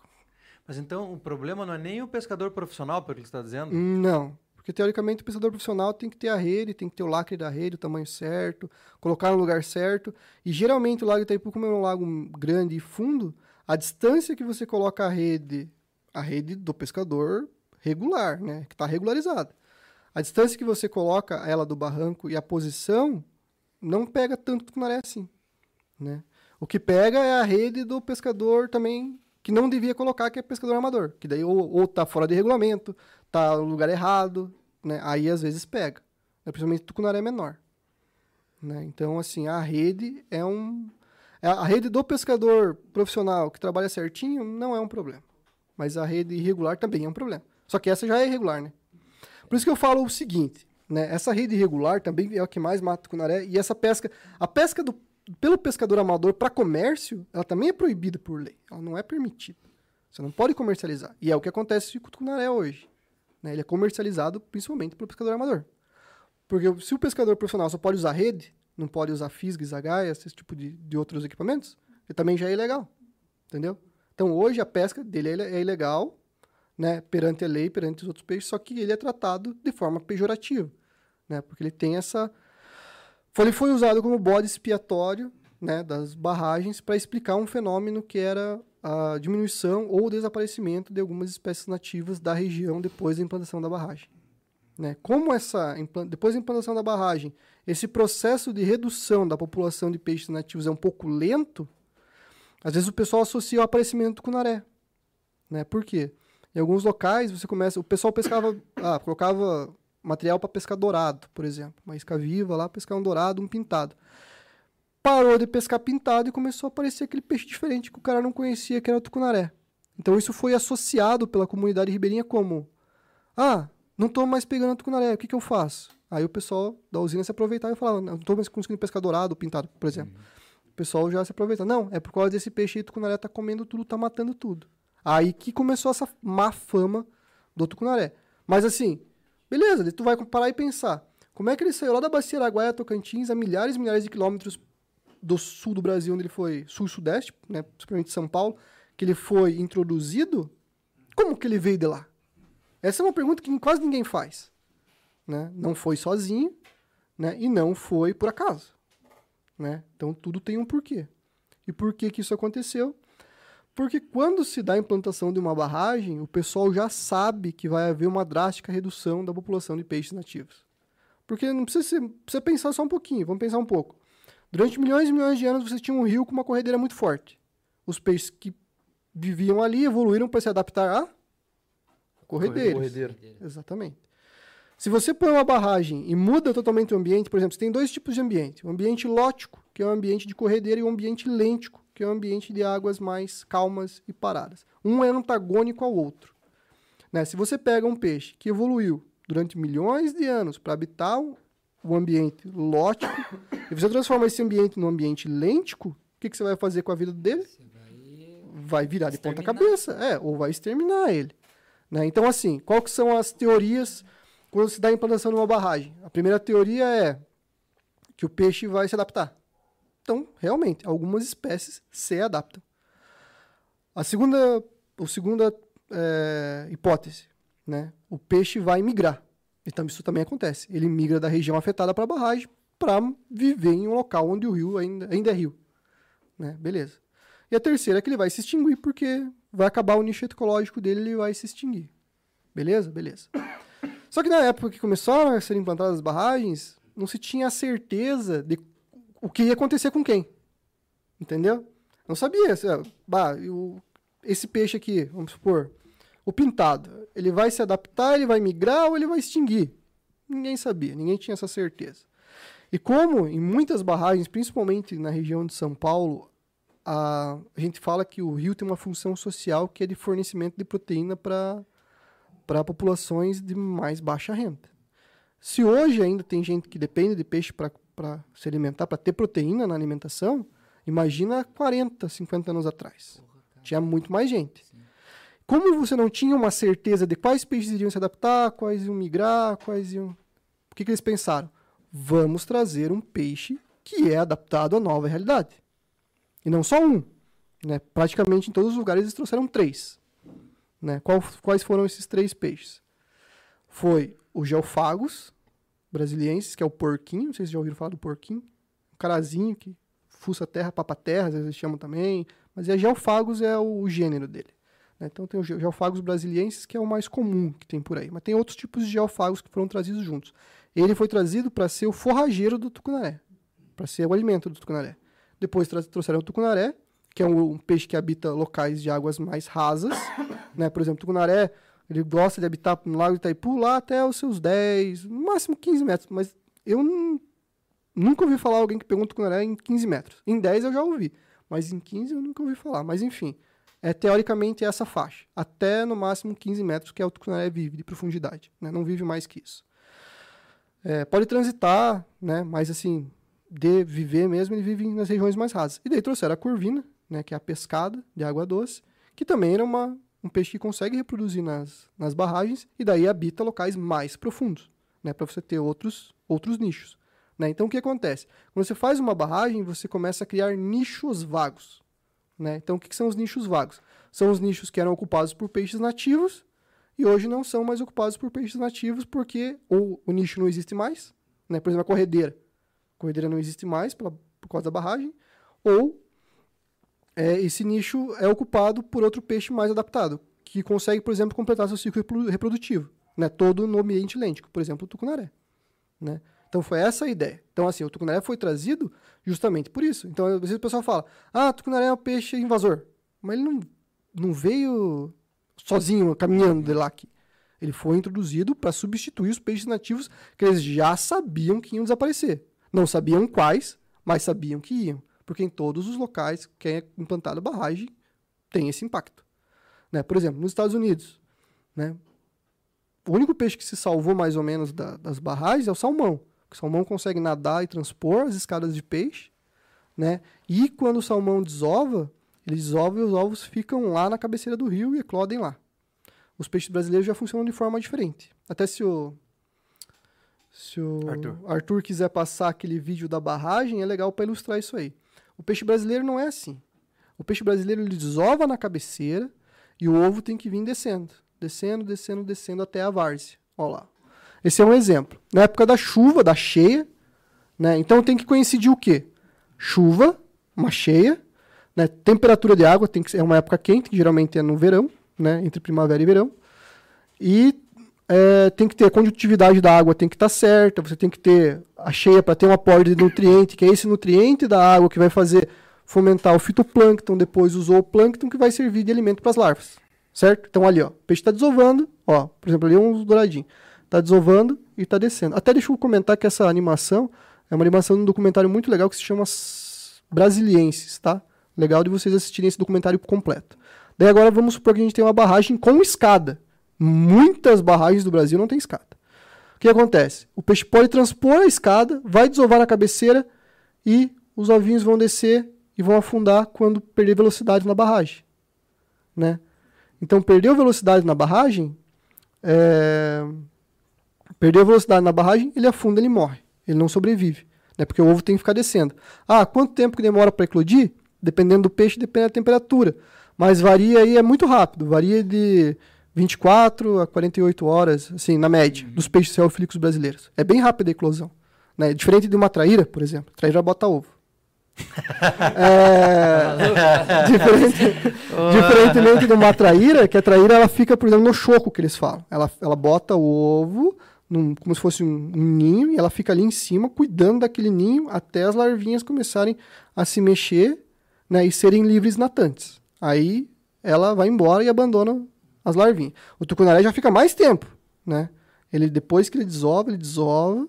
de- Depois a gente vai falar mais do, do tucunaré, mas precisa entender o que acontece com os peixes reofílicos. Então, basicamente, é isso aí, né? O peixe reofílico não consegue mais desovar. E também, o- os que conseguirem desovar, o alevino não chega na várzea. Porque não tem mais várzea. Porque quem que controla agora o nível da água É a, é a barragem. E a barragem está interessada em Água. Não, produção de energia. Se ela tá seca na época de Piracema, estão nem aí. Principalmente depois das privatizações. Precisa, Né? claro. Então não estão nem aí. Se, tá- se na época da Piracema o canal de migração tá seco, não tem problema. Se tá faltando, falta água, na época de reprodução, eles não estão nem aí, porque a, a primeira função da barragem é a produção de energia. Tá? E, e, claro, para o nosso país se desenvolver, para um país crescer, a gente precisa de energia elétrica. E ainda na, na época da maioria das barragens, precisava-se de muito mais. Né? Itaipu foi construída na década de 80. Pensa na década de 80, a gente não tinha, por exemplo, eólica, não tinha é, solar, não tinha muitas fontes de energia. Era hidrelétrica. Né? E Itaipu ela é excelente, ela produz muita energia, ela abastece o Brasil inteiro. E, claro, todas as, as usinas hidrelétricas têm sua importância. Mas eu digo sempre o seguinte: quando você instala uma usina hidrelétrica, no dia que o cara assina a autorização para fazer o barramento, ele já assinou a, a morte de, Um dos peixes de nativos. Caramba, É, velho. Já pode, condenou os peixes nativos, entendeu? Alguns deles, né? Ou muitos deles, né? Um pouco de responsabilidade. A gente não tem noção nenhuma do impacto, né? Uma construção dessa. É, e é que o pessoal também evita divulgar, porque a energia hidrelétrica ela é considerada uma energia muito limpa. Sim. Se for comparar com, por exemplo, uma usina termoelétrica a carvão, igual estão usando agora na Europa, ela realmente é muito mais limpa. Mas muito mais limpa. Mas tem esse impacto ambiental, principalmente na ictiofauna. Né? E construção de ponte, Alexandre? É tão impactante assim ao meio como uma barragem? Não, assim, a construção delas pode ser que sim. Mas ó, aí, por exemplo, uma animação de que o nosso sistema é interligado. Então, assim, às vezes aqui é, no sul, a gente tem. A gente não tem seca, tem, tem água. Mas as barragens estão baixas. Por quê? Porque às vezes no sudeste, né, no centro-oeste, as, as usinas não conseguem produzir energia. Então a gente supre a necessidade deles aqui no sul. Isso. Então, agora que choveu bastante lá na região, no sudeste choveu bastante, encheu as barragens. As nossas barragens também subiram junto, né? Porque o sistema é interligado, né? E a primeira função da barragem é produzir energia, é nos fornecer energia elétrica. E sem energia elétrica a gente não sobrevive, né? Então, assim, é um custo ambiental que a gente tem. Então, mas provavelmente, quero acreditar que existe um estudo de, de impacto ambiental, aquele EIA-RIMA, provavelmente, Claro, para construção de uma barragem. existe. E não tem, eh, nesse estudo, Hum. eh, eh, vamos dizer assim, é óbvio que eles colocam a barragem na melhor condição de armazenamento d'água. Uhum. Né? A barragem em si não é pensada no peixe. Não, É aonde vai armazenar a maior quantidade de água. claro. Mas não tem esse estudo é, de, pô, o peixe vai subir, vai, né, é, é, Vou desovar? vai desovar lá. Então, assim, em 24 horas ou 48 horas, esse ovinho vai rolar, não vai chegar aqui para afundar, mas vai eclodir antes. Não tem, então, essa, essa relação, assim. Na maioria delas não teve essa relação. Não, não foi pensado dessa maneira. Nós temos hoje algumas barragens, por exemplo, vamos dar o exemplo de Itaipu de novo, que é onde eu moro, na beirada. Itaipu, ela tem os tributários grandes, como o Rio Piquiri, o Rio Ivaí, que alimenta, tem a reprodução de peixe reofílico. Se você for pegar o lago Itaipu e fosse fazer um mapeamento, se desse como passar um scanner assim, e ver quais espécies existem em cada locais, em cada local, você vai ver que as espécies é, né, os peixes migradores, os peixes de corredeira, eles vivem de Guaíra até chegar lá em Sérgio Mota. É aquela região ali do Rio Paraná, que ainda é meio rio, tem correnteza ali. Guaíra tem muita pesca de dourado, né? É um local legal. Eles estão ali naquela região. Eles não vão descer para o lago, eles vão fazer incursões ao lago em busca de alimento quando as condições ambientais estão legais, né? Mas mesmo assim, os predadores, por exemplo, que existem hoje são em número infinitamente menor. Os peixes de couro tem um pouquíssimo sobrou, né?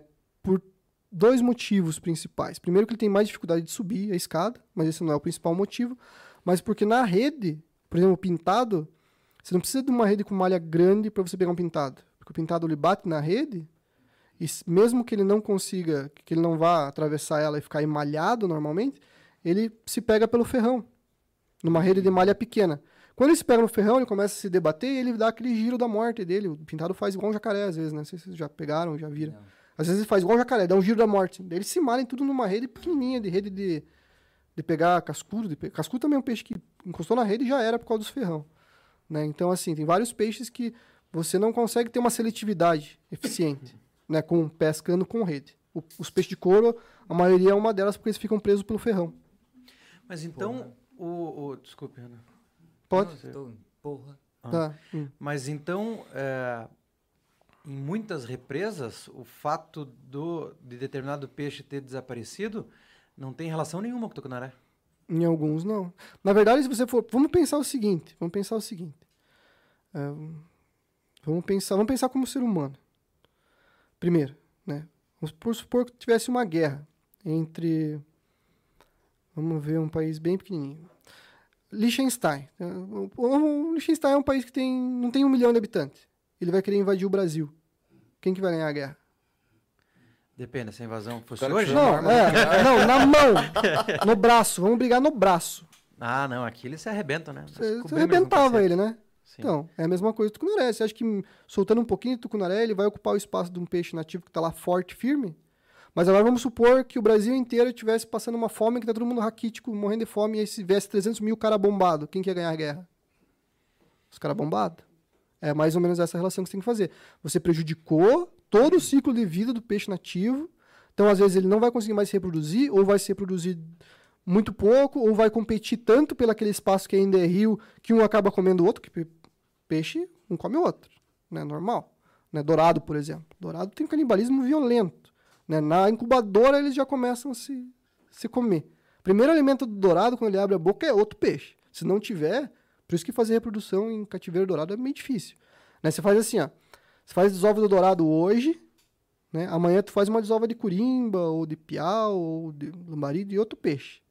Por quê? Porque quando esses dourados nascer, tem que ter outro peixe junto para eles comerem. Senão eles vão comer todos os irmãozinhos. É. E também o pintado acontece muito isso. Por isso que a, a criação de peixe carnívoro, a larvicultura é muito mais difícil, complicada do que peixe onívoro. Peixe onívoro, você solta lá fitoplâncton, ele vai se alimentar do zooplâncton, não vai comer tanto o irmãozinho. Come também, mas é bem menos. Mas já peixe é, nativo predador é bem difícil. Reofílico, bem, essa lá, a parte da larvicultura é bem difícil. Né? Hoje em dia, o pintado, por exemplo, está se tentando fazer de várias formas. Existem já hibridizações, existem espécies aprimoradas, né? Tem o tipo o jundiara, que é o jundiá tigre com o caixara. Então o pessoal está tentando. Existem já alguns híbridos que estão caminhando para ser mais eficiente e produtivo, mas a parte da larvicultura do peixe, principalmente do peixe de couro, ela é, ela é complicada, né?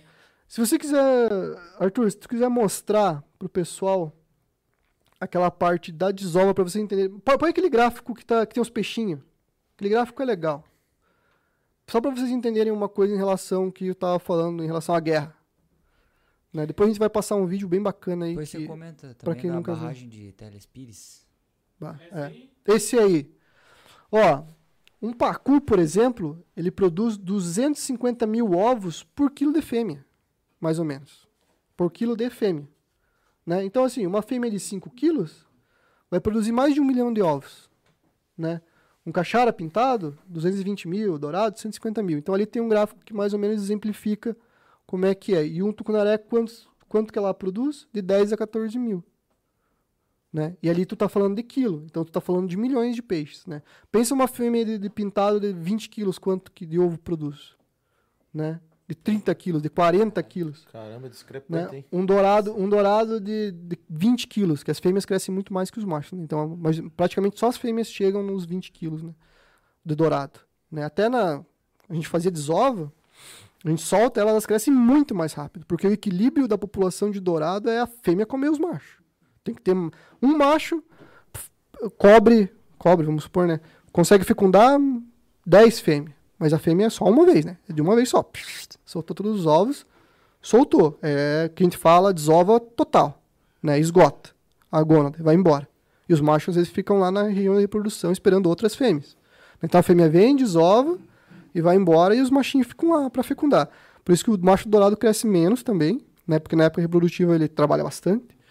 E, mas já geneticamente eles têm a tendência a, a crescer bem menos. Né? Então, assim, se você vai lá na piscicultura, se você não passar a rede logo no para fazer uma repicagem desses alevinos, as fêmeas, como crescem mais, vão começar a comer todos os machinhos. Né? Então, as fêmeas crescem bem mais rápido. E também tem essa questão, como eu trabalhei também em piscicultura, tem muito peixe que cresce muito mais rápido que os outros, independente de sexo, independente de qualquer coisa. Né? Tu vai lá, passa uma rede, você tem um pacu que estão tudo na média de 5 centímetros. De repente você tem uns de 10 junto. Esse peixe de 10 é o peixe que vai crescer. Por isso que é tão importante a cota máxima. Porque o que acontece? No Pantanal, a cota mínima, a medida mínima de captura, causou o quê? Um nanismo nos peixes. Né? Por quê? O peixe que cresce mais e mais rápido reproduzia menos vezes do que o peixe que crescia mais lento e menos. Então, uma seleção genética. É, é fato. É que nem, que nem assim. Você tinha, sabe o, o pincher, o cachorro? Pincher. O cachorro pincher, ele era do o original, ele era do tamanho do pincher, sei lá, que eles falam hoje, número 3. Meio grandinho, assim. Tamanho de Fox Paulistinha, assim, do, de um Shih Tzu, não sei que cachorro que vocês têm, mas enfim, ele era médio. Né? Foram pegando os menores mais mirradinhos e criaram aquele pincher pequenininho, número 1. E pegaram os maiores mais fortes, que era o Doberman. E hoje você tem Doberman Sim. gigante. Para você ver como a seleção genética pode trabalhar. E nos lugares que você põe cota mínima de captura no peixe, tu faz a seleção genética justamente para ele ser menor. Aquele peixe que ia virar comida do irmãozinho, que crescer devagar, ele ia- vai reproduzir muito mais vezes que aquele que pá, dispara. Entendeu? Mas isso não é pra ver quantidade Como assim? dessa seleção genética aí? Em vez deles produzirem mais é, peixes maiores, mas em menos quantidade, Hum, ao invés de. Daí você faz peixes menores, mas com maior quantidade. Hum, Não, não tem muito essa proporção. É que, Não. na verdade, assim, é- na verdade, o peixe que cresce mais rápido ele vai ter vantagem competitiva para comer irmãozinho. Ele vai comer os- a competição. O peixe, quanto mais rápido ele cresce, mais vantagem competitiva ele tem. Né? Então, assim, o peixe que cresce mais rápido, ele tem vantagem competitiva em relação aos outros peixes.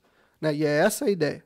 Sempre de uma seleção genética para melhora de uma espécie. Né? Sempre você ter o que cresce mais rápido, mais precoce. Né? Tilápia, por exemplo. Quando comecei a faculdade lá em 2005, demorava-se na região lá 10, 11 meses para tirar um lote de tilápia de 750 gramas. Né? Hoje, com seis meses, dependendo da temperatura, tu consegue tirar já. Então, tu teve uma redução de 40% do tempo. Né? E um peixe maior, com maior rendimento, a cabeça da tilápia já é menor. Tilápia, é, hoje, de cultivo, se você ver uma tilápia trabalhada geneticamente, ela é totalmente diferente de uma tilápia selvagem. Tem nada a ver. Você vai olhar para ser outro peixe. Parece um pacuzinho, assim, redondinha, lombo maior, cabeça menor, tudo preparado. Por quê? Você tem Vai seleção genética. carne tal. Isso, na verdade, assim, é o trabalho que é feito com, com o gado de corte, né? Com ovino, com cavalo, com boi, há muitos anos está começando agora a caminhar com, com o peixe, né? Mas estamos chegando lá, tá tendo uma a produção aquícola brasileira tá evoluindo, né? Tá evoluindo bastante. Né? A gente tem isso aí. Então, assim, como é que tu vai comparar um peixe que desova tanto como esses peixes reofílicos com um tucunaré que desova pouquinho? Tá, tem cuidado parental e aumenta o percentual de sobrevivência em uma certa fase da vida? Sim. Mas em um ambiente saudável, o tucunaré provavelmente não ia conseguir se propagar. Então é porque a barragem caus- causou os nichos vagos e é nesses nichos vagos que o tucunaré entra. Interessante, hein, cara? Né? E hoje você não tem mais, por exemplo, assim, no Lago Itaipu você não tem mais um peixe que controle a, piranha, por exemplo. Tem mu tá tendo muita piranha. Né? Não sei quanto tempo você pesca lá de conta, no Lago Itaipu. Primeira vez tem uns 8, 9 anos. Tá, de lá pra cá tu notou que tem mais piranha ou menos, tu acha? Eu também tenho essa impressão. Eu parei de pescar no Lago Itaipu em 2012 e retornei a pescar em 2018. Nesse ato aí de, desses anos, eu também notei que parece que tem muito mais, principalmente lá do Brasil, que é onde o pessoal mata mais. Né? E não traz nenhum benefício pra nada. Você matar o tucunaré igual o pessoal pega. É o pescador amador, não é o pescador profissional. Né? Mata um peixe que não tem inspeção sanitária, né? não tem nenhuma não tem nenhuma inspeção, nenhum nada que ateste que aquela carne é saudável, que aquele peixe é saudável, né? E você acaba com o turismo e com o desenvolvimento do, da região, né? Por exemplo, eu tenho vários amigos que tinham vontade, têm vontade de ter uma pousada de pesca em missal. Por que, que não tem? Porque pode vir um cara lá no inverno com uma fisga e ficar fasteando de noite e pegar 300, 400 quilos de peixe e matar tudo. Então você não, não tem segurança para fazer investimento. Né? Tu não sabe se vai, porque o pescador, se ele vai a primeira vez ele pega bastante peixe, ele volta Mesmo que ele não pegue, ele vai falar, pá, aquela vez eu peguei, então é um lugar bom, né? Só que se o cara já vai, na primeira vez já não pega, o cara já pá, recua. atrás. É, então tu tem que sempre ter uma médiazinha ali pra para você satisfazer o teu cliente. né? Não é todo dia. Tem, pesca não é uma ciência exata. Mas você tem que ter essa. Tem que ter o peixe ali para você. Tem que ter esse você potencial, pescar. né? Tem que ter o potencial, claro. Tem que ter. a- E você só ganha. Preservando, por exemplo, se a gente conseguir colocar uma- um limite só, que não fique essa matança exacerbada que é hoje, acho que já vai ajudar bastante a, a promover. E outra coisa, se tiver uma necessidade, daí tem que fazer estudo tal. Se você vê bah, muito tucunaré, superpopulação de tucunaré, não vai acontecer. Dificilmente vai acontecer, ou vai demorar muitos anos. Mas se acontecer, né, libera a matança de novo em cinco anos já Controla. equilibra de novo. É assim que funciona nos países desenvolvidos, nos países grandes. Você tem alguns animais, você tem aquela cota de captura por ano, né? Por exemplo, jacaré lá no, no, no Mississippi, no Mississippi, lá nos não, é mais mais pro, pro oeste dos Estados Unidos. Arca- Bom, enfim, tem os, os, os, Os pântanos. os pântanos lá, exatamente, que você tem a cota de jacaré que você pode pegar por ano. Que é uma coisa que os caras não colocam no Pantanal, que eu não sei porquê. Tem muito jacaré já. Tu já tem que dar uma controlada. Tu tem, tinha que ter uma cota. Eu nunca falo praga porque nenhum animal na natureza é praga, mas você tem que ter um controle, porque você não tem mais ah, a onça. Pernilongo é, velho. É, aí eu vou te concordar que é. Pernilongo, É verdade. aqueles Só passar por Pô, aquele... aquele- morder a gente. Aquele porvinho é. Picar a gente. Eu Então. acho assim, ó, é, é, é um ciclo, né? Eles têm um que se ciclo. alimentar. Mas não precisava ser doído daquele jeito, velho. É. Vem, morde ali, vai embora. Vamos, vamos fazer um sorteio. Arthur, carrega encher o... o saco, tem que ficar ali. Não precisa ficar pernilongo. Pois é. Tô Eu dormindo, tô velho. pensando por que serve essa merda, Pois cara. é, vem, morde e vai embora. Não, mas Cara, ele tem que vir no ele teu existe, ouvido. Se ele existe pra alguma coisa. É, alguma ele finalidade tem, óbvio. Tem. Arthur, Passar carrega, bem- Não incomoda. Lógico. carrega os comentários. O tucunaré, ele é predador da piranha? No começo, da, quando a piranha é pequena, sim. Porque a piranha ela não nasce bem redondinha, né? Ela nasce meio oval e vai arredondando depois. Mas chega num limite que depois não consegue mais. Então daí não tem o que controle. E o problema é o seguinte. O tucunaré, por exemplo, de 1 quilo, E preocupa Carlópolis, cara. já não come a piranha de 200 gramas. Porque ela tá redonda. Só que aquela piranha de 200 gramas come o tucunaré de 1 quilo. Come o... Come um pintado de 60 quilos. Ah, mas várias delas, né? Várias delas, mas ela consegue. cardume. Mas ela consegue. Né, Se tá um peixe debilitado, começa pelas nadadeiras e vai destruindo, destrói o peixe inteiro. Um peixinho desse tamanho vai destruir um peixe gigante. Esse é, esse é o problema maior da piranha. Só que a piranha, qual que é a função dela na natureza? É justamente ela controlar o peixe debilitado, para evitar o alastre de doenças na população. Você tem um peixe doente, a piranha vem, vá, dizima ele. Beleza? Limpou o ambiente, tirou aquela doença, evitou que passe para outros. Então, claro, todo peixe tem sua função, né? Só que não pode nenhum explodir.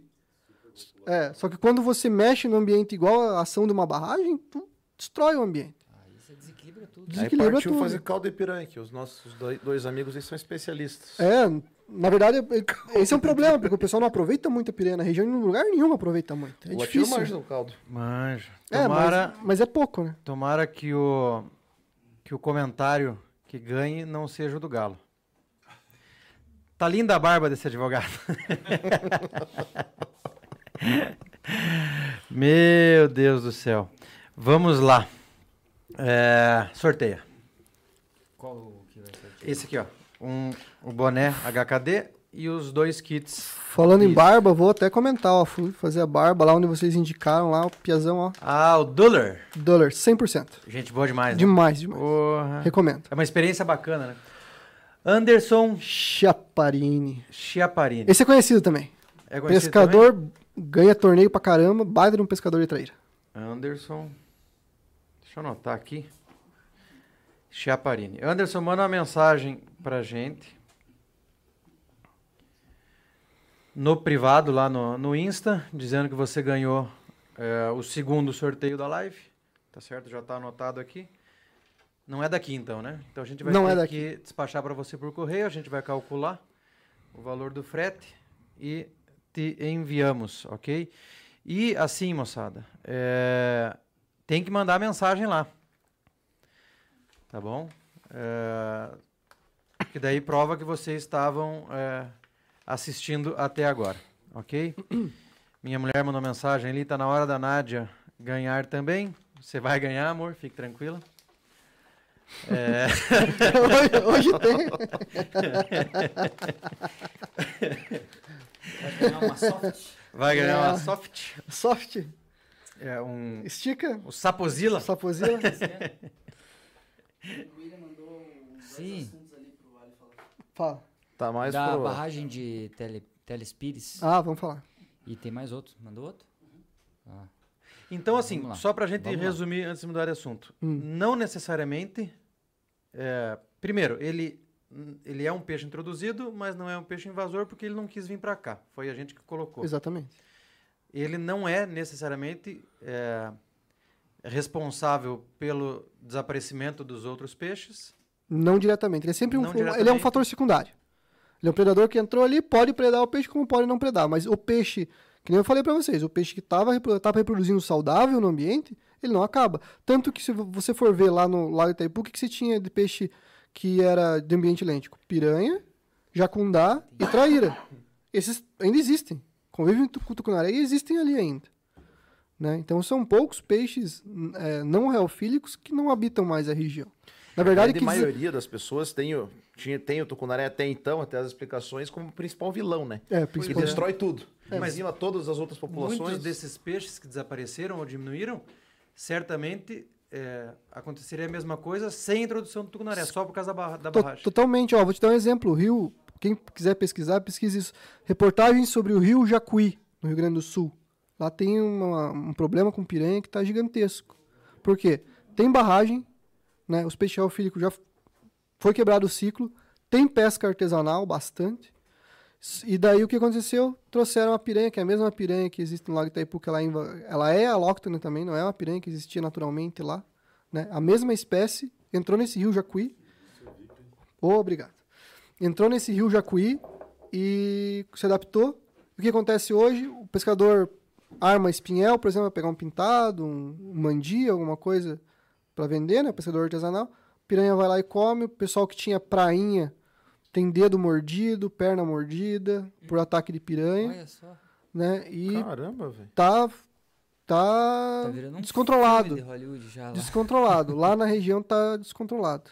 Né? E é a mesma coisa que poderia acontecer. Se você parar para analisar esse rio Jacuí, quem quiser pesquise as reportagens. Pesquise, tem bastante reportagem. Tem muitas besteiras faladas em umas reportagens, mas tem muita reportagem boa. Pesquisem sobre Rio Jacuí no Rio Grande do Sul para vocês entenderem o que, que é um boom de piranha num rio. Então, assim, o tucunaré, os caras tratam ele como invasor, como vilão, e ele é um herói da história. Porque em muitos reservatórios daqui do sul, sudeste, centro-oeste, seria a mesma coisa. Boom de piranha. Se não fosse o tucunaré. Se não fosse o tucunaré. Isso já foi pensado antes também.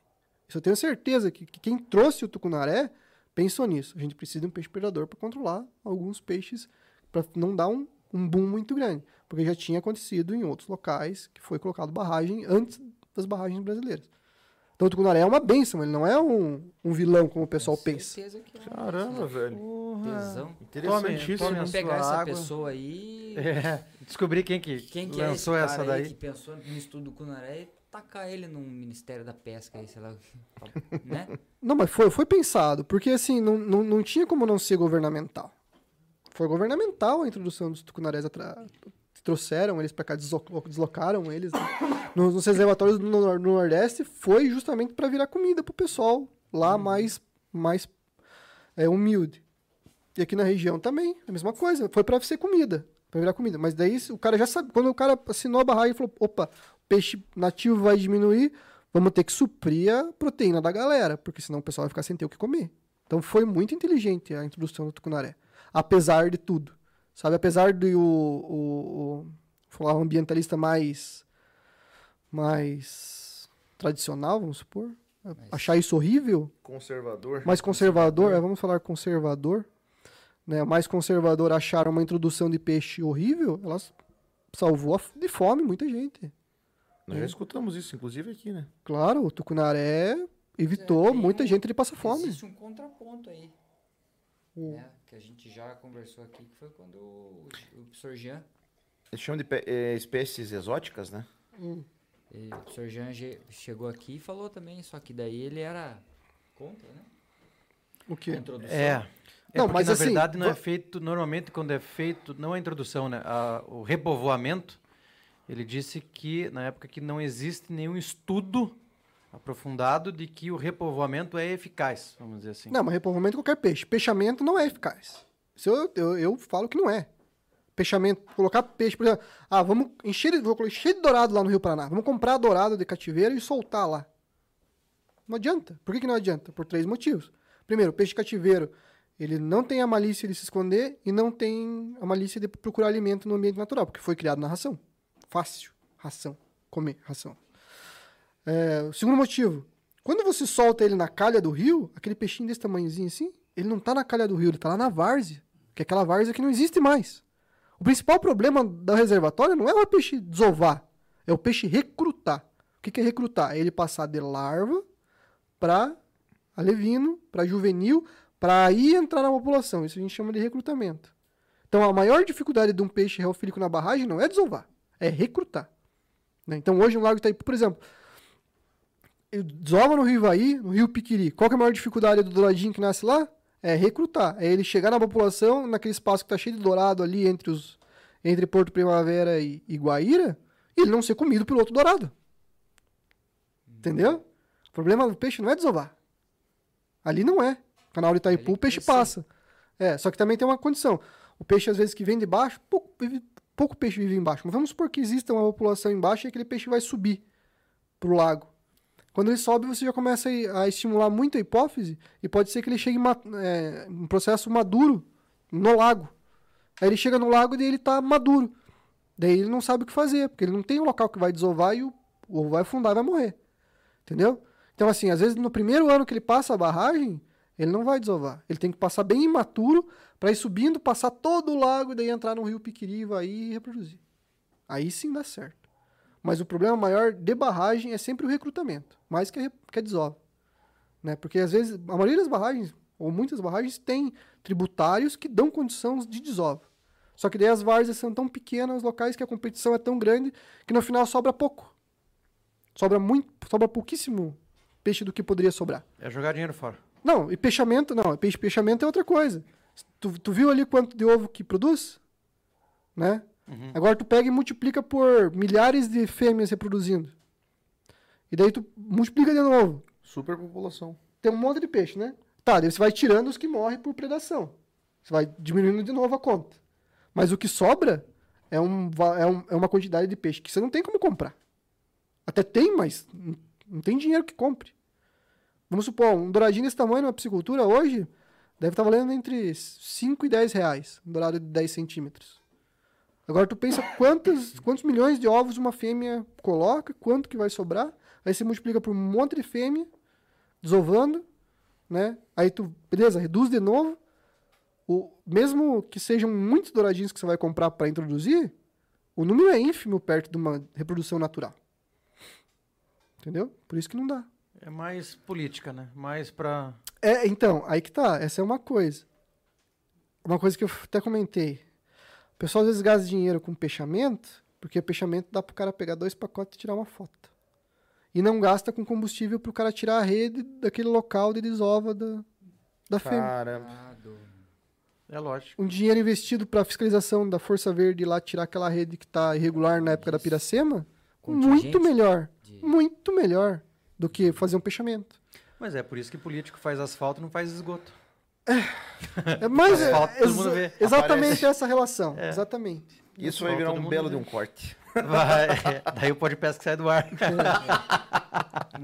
Não, mas, mas ó, vou te falar. A reunião que a gente teve hoje com o pessoal ali do, do- do- do- da, aqui no Paraná, mas deixou eu muito contente porque o pessoal já está com visão. Não é essa visão de vou fazer asfalto, não vou fazer esgoto. É uma visão já mais ampla da coisa. Tá bem bacana. Então, mas é porque Pode dar certo. já tem algum tempinho que, é, que os envolvidos com a, com a pesca, vamos dizer assim, perceberam que para eles é muito importante número.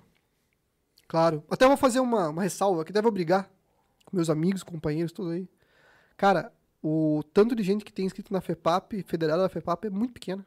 Sim. É ridículo, cara. É, é, é, não vou falar usar essa palavra, mas galera, vamos organizar. Sabe por que, que o, o- o pescador profissional em qualquer relação que tem política, sempre ganha do pescador esportivo? Número. É, mas eles são menos. São, é, tem A colônia de pescador, por exemplo, sei lá, lá de Missal tem três carteirinhas. Mas aqueles três caras têm mais força política que todos os pescadores de Missal ali da região. Mas Por eles quê? têm mais registros. Não, eles têm número. Eles têm Eles organização. têm número. É nome, então. Não, por quê? Porque a, a pesca pra nós, para eles é uma profissão, pra nós é um hobby. E a gente acaba sempre perdendo nessa parte. Porque o pessoal não foca em número. A gente tem que focar em número. A hora que você tiver números que é, é, sejam equivalentes, vamos dizer assim, é, muda a visão. Tá entendendo? Puxa vida, né? É, mas por que, que eu vou mudar o negócio aqui se os meus ribeirinhos aqui, que são meus eleitores, eu vou. Então, assim, se o cara tá pensando nisso, então você dá um número equivalente a ele, para ele. é, o superior. É, daí ele vai olhar e falar, pois é, mas agora esses caras aqui estão, então a gente vai ter que achar é, é, uma conta, o Levi falava disso, ninguém é contra o cara. O cara tem que pescar, tem que sobreviver. Mas não é possível que não exista uma, uma fórmula que os dois consigam coabitar e o mais importante, que é o peixe, consiga também né, servir de alimento, servir de esporte, servir... Tem como. Tem, Tem como, como. tem como. E outra, esse pessoal que, felizmente, né? Ou infelizmente, ou, ou- ou uma pena, que o pessoal que é pescador ribeirinho não vive bem. O pescador artesanal do Brasil não vive bem. O cara não tem uma boa vida. Eu nunca vi nenhum é, pescador que era pescador artesanal, né? Foi contratado por uma pousada pelo conhecimento extenso que tem da região, para ser guia de pesca, e voltou. Eu só conheço o cara que virou guia e nunca progrediu, né? mais matou peixe. Comprou sua casa, hoje anda de caminhonete. né? O pessoal lá da Amazônia, né? Até a gente fez uma viagem na pandemia, um pouquinho arriscada, mas é porque o cara falou pra nós, cara, pelo amor de Deus, venham porque os americanos não vão vir, ninguém vai vir, e pá, pra nós vai ser difícil passar a temporada porque a gente ganha o dinheiro aqui nessa, nessa janela de, da temporada de pesca lá na Amazônia. Né? Senão, cara, vou ter que pôr rede, matar peixe, não sei o que eu vou fazer, a gente tá desesperado aqui. Venham e ajudem a gente. A gente fez uma viagem e foi pra lá. Não teve voo, a gente foi de barco até Barcelos. Foi uma coisa meio louca. Mas a gente foi bastante para ajudar os caras e hoje eu agradeço de coração todos os caras que foram com a gente pescar, né? Às vezes no meio da pandemia ali, porque a gente ajudou muito aquele pessoal, né? Que o pessoal dependia disso. Então, assim, você tira a pesca esportiva da oportunidade de tirar o cara da miséria, né? Só que tem gente que quer puxar o cara de volta. Mas Essa é uma luta. interessante, é lógico. que Entendeu? eles Esse é- é, esse é um problema. caras- E outra, tu não precisa transformar todos os pescadores artesanais em guias. Tem um monte de coisa que o cara pode fazer, entendeu? Hoje a agricultura tem até em tecnologia, né? Meus parceiros engenheiros de pesca estão desenvolvendo tecnologia aí adoidado e às vezes a tecnologia não chega no- Tem, tem, tinha que ter um esforço governamental para levar uma tecnologia de produção aquícola para aquele cara. Para quê? Para aquele cara não sair com a incerteza de se vai pegar peixe ou não. Às vezes o cara investe lá, pra, tenho 50 reais aqui, vou investir 50 reais em combustível e vou pescar. Não pegou nada. Agora no outro dia, ele não tem mais os 50 reais que ele tinha, que era às vezes a única coisa que ele tinha, né? E não tem peixe para vender. O que, que o cara faz? Vai roubar? Pescador que vocês conhecem, Ribeirinho, não vai roubar, porque muita gente é gente boa. Mas às vezes o cara chega nesse desespero, entendeu? Os caras que chamaram a gente na Amazônia lá aquela vez, né? Falaram, venham pessoal, por favor, venham, façam uma viagem para nos ajudar um pouco. Pá, aquilo ajudou monte eles. Né? E é uns caras, gente boa, são pessoas boas. Né? Então, assim, você tem que tirar essa, essa, essa imprevisibilidade da profissão, isso não existe mais. Né? Tá danando a natureza, né? não é rentável, não é bom para ninguém praticamente. Né? Porque às vezes o, o peixe do pescador ribeirinho ele vai comprar o combustível, ele não vai ter dinheiro para comprar gelo. O peixe já não vai chegar naquela qualidade que tem que chegar, entendeu? É uma vida difícil dos caras. Não, é totalmente. Entendeu? Então, assim, e a gente pode desenvolver isso. E tem gente que quer desenvolver. Né? A gente tem. Eu tenho muita vontade de fazer um projeto desse, de tirar o ribeirinho da imprevisibilidade. Vai criar peixe em tanque-rede, vai criar camarão, vai criar peixe para isca. Né? Tem milhares de, de, de nichos que o cara pode se encaixar se ele quiser. Mas precisa de vontade política. Mas Também, porque eles o financia- também o financiamento-? A maioria quer. Não te digo todos, mas a maioria quer. Te fala o que quer. Porque Ter condições melhores, né? Claro, eu não, eu não conheci ninguém que virou guia e voltou. Falou, ah, não quero mais, vou largar isso aqui. Vou largar e ganhar 300 tão pegando peixe ou não, vou voltar nos meus 50 pilas de incerteza. É, mas é que tem cara também que não quer esse trampo, né? Eu passo minha rede ali, fumo meu cigarrinho, tomo meu negócio o dia inteiro sozinho aqui, Não A, quero a gente, ninguém no ó, barco é, comigo me mas vou te falar, a gente tem esse preconceito de algumas pessoas. Tem, tem, mas é pouco. A maioria quer, quer crescer. Se você der oportunidade pro cara, o cara abraça. Mas é que se você diminuir, foi o que eu disse, se você chegar numa conta que você diminua, você pode manter o cara que tá lá que não quer. Não, eu não quero mesmo porque eu não quero.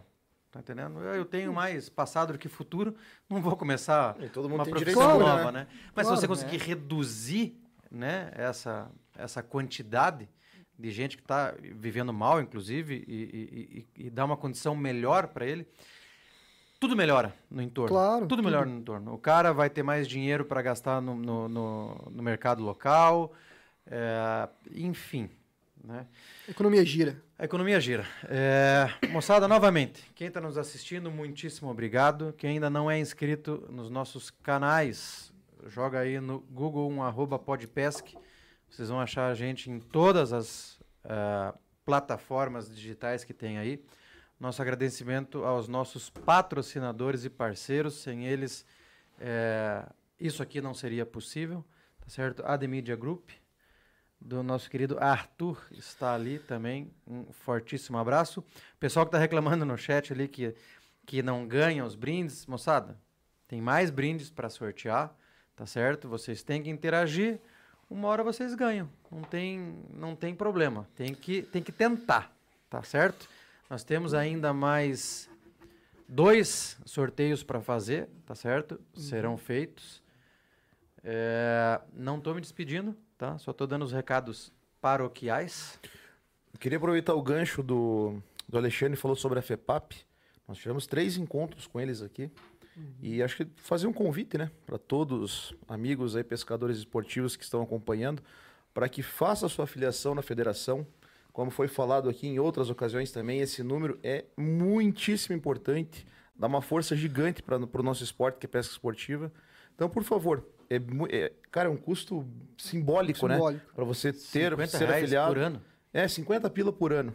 Então, gente, né, se, se afiliem, é muito, muito importante. E, e, Arthur, vamos colocar um número ali bacana. Vamos colocar aquele gráfico lá que mostra o- os valores, os valores da pesca esportiva. Na verdade, eu queria começar falando por isso, mas a gente vai conversando e vai se empolgando. E, e vamos terminar esse assunto das barragens do Ribeirinho com, essa, com esse gráfico aí que é muito legal também. Que até eu vou falar, me desculpe, esse aí, ó, do- esse dos bilhões. Esse gráfico nem está em proporção, porque se eu fosse fazer em proporção, vocês não conseguiriam ver os Estados Unidos. Ele estaria furando o teto. Então, estão vendo ali que ele não está em proporção. Tá vendo?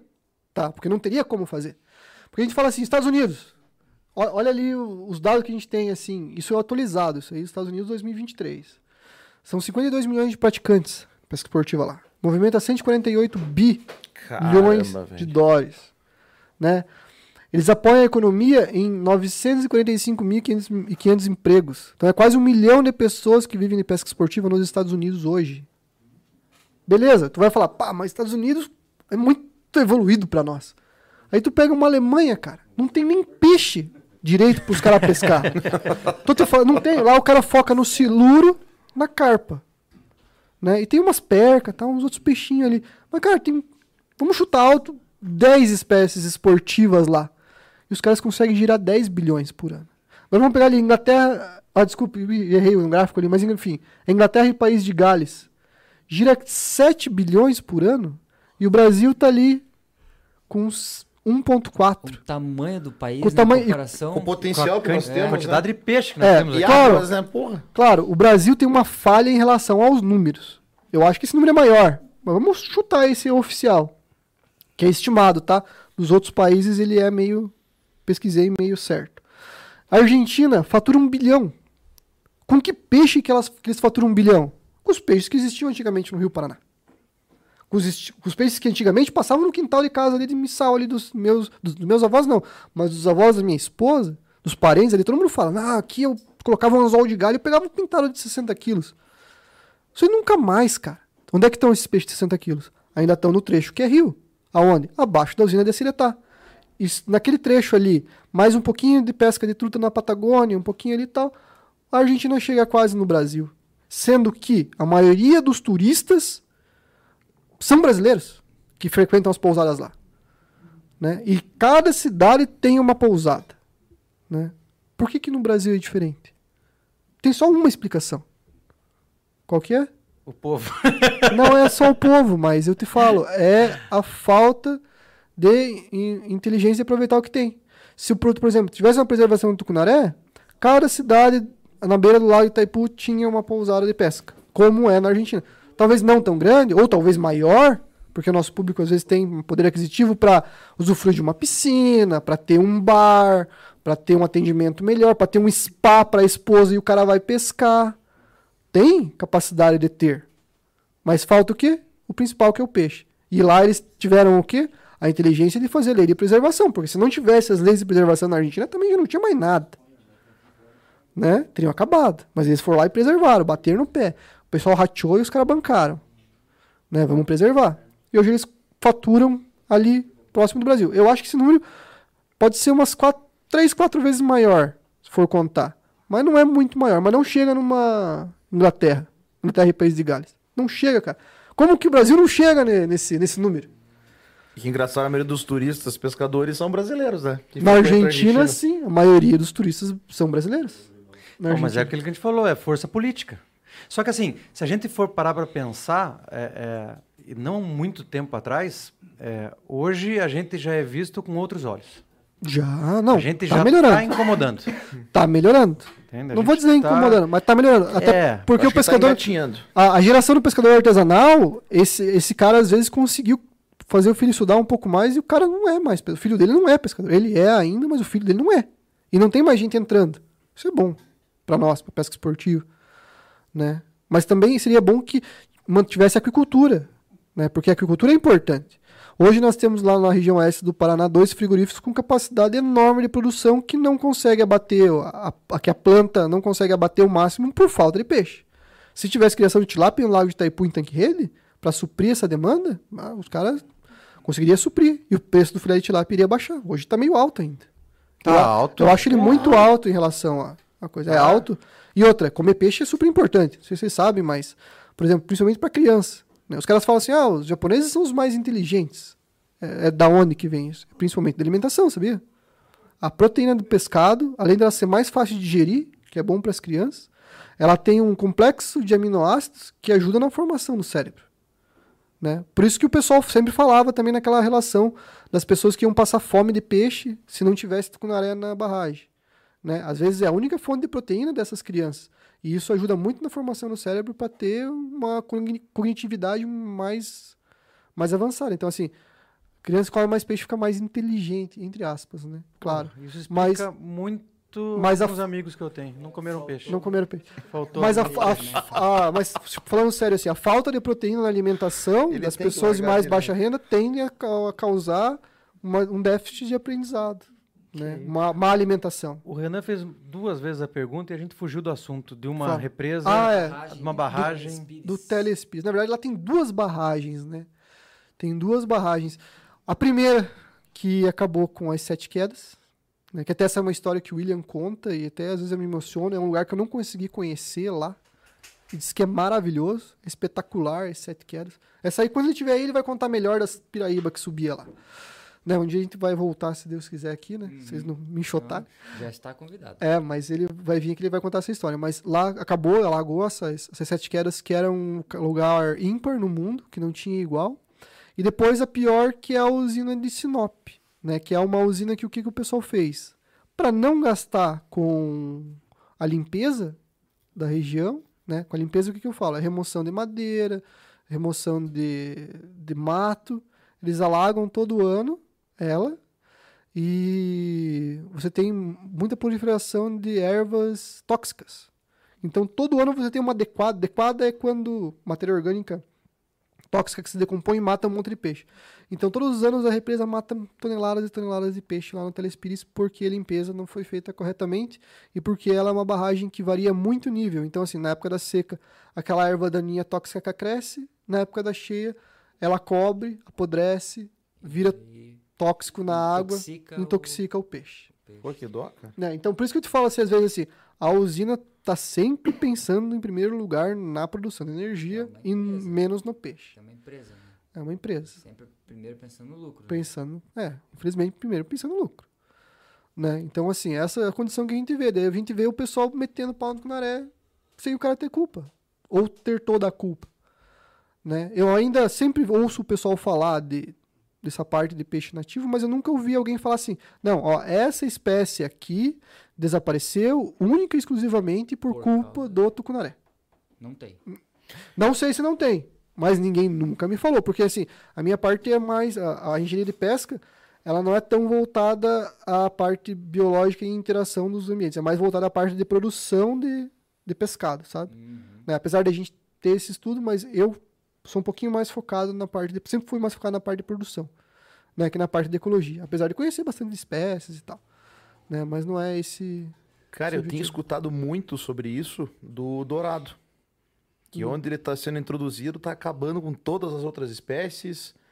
é, o, O até, negócio, é- a situação está grave em algumas represas, em algumas... Até hoje o pessoal regiões. comentou um pouco disso aí. Só que assim, a relação do dourado não é bem assim também, porque você pega uma represa, por exemplo, que eu estava explicando antigamente, do, que eu estava vendo ali do- da conexão entre as hidrelétricas do Brasil. Né? Mesmo que aqui não esteja faltando chuva, né? você tem uma chuva muito forte, a represa enche e de repente ela baixa muito rápido. Né? Por quê? Porque ela precisa produzir energia porque outras represas estão baixas. Isso aconteceu muitos anos. Esse ano que ano passado, na verdade, que deu uma mudada que as represas lá do sudeste encheram um pouco mais, as nossas represas aqui estão com uma capacidade um pouco maior. Mas justamente na época de reprodução, por exemplo, da traíra, que é o que o pessoal mais reclama que é tá desaparecendo na traíra, na época de reprodução da traíra, a represa de manhã está numa cota, na represa de tarde está dois metros abaixo da cota que estava de manhã. Se aquela traíra vai e desova, de tarde o ovo dela está fora água. Ela mata a reprodução. A maioria do desaparecimento do peixe só, não é por cara. predação, é por falta de reprodução. É falta de substituição. Ou é falta de recrutamento, ou falta de desova. É isso que acaba com o peixe. Mais que qualquer outro predador. Né? O predador vai demorar muitos anos. Se o cara falar assim, tipo, ah, não, o dourado apareceu e começou a acabar aquilo lá e tal. Às vezes não é bem assim, sabe? Né? Porque o dourado faz o seguinte: o dourado vai lá pro riozinho lá. Até quando a represa está seca, ele leva vantagem.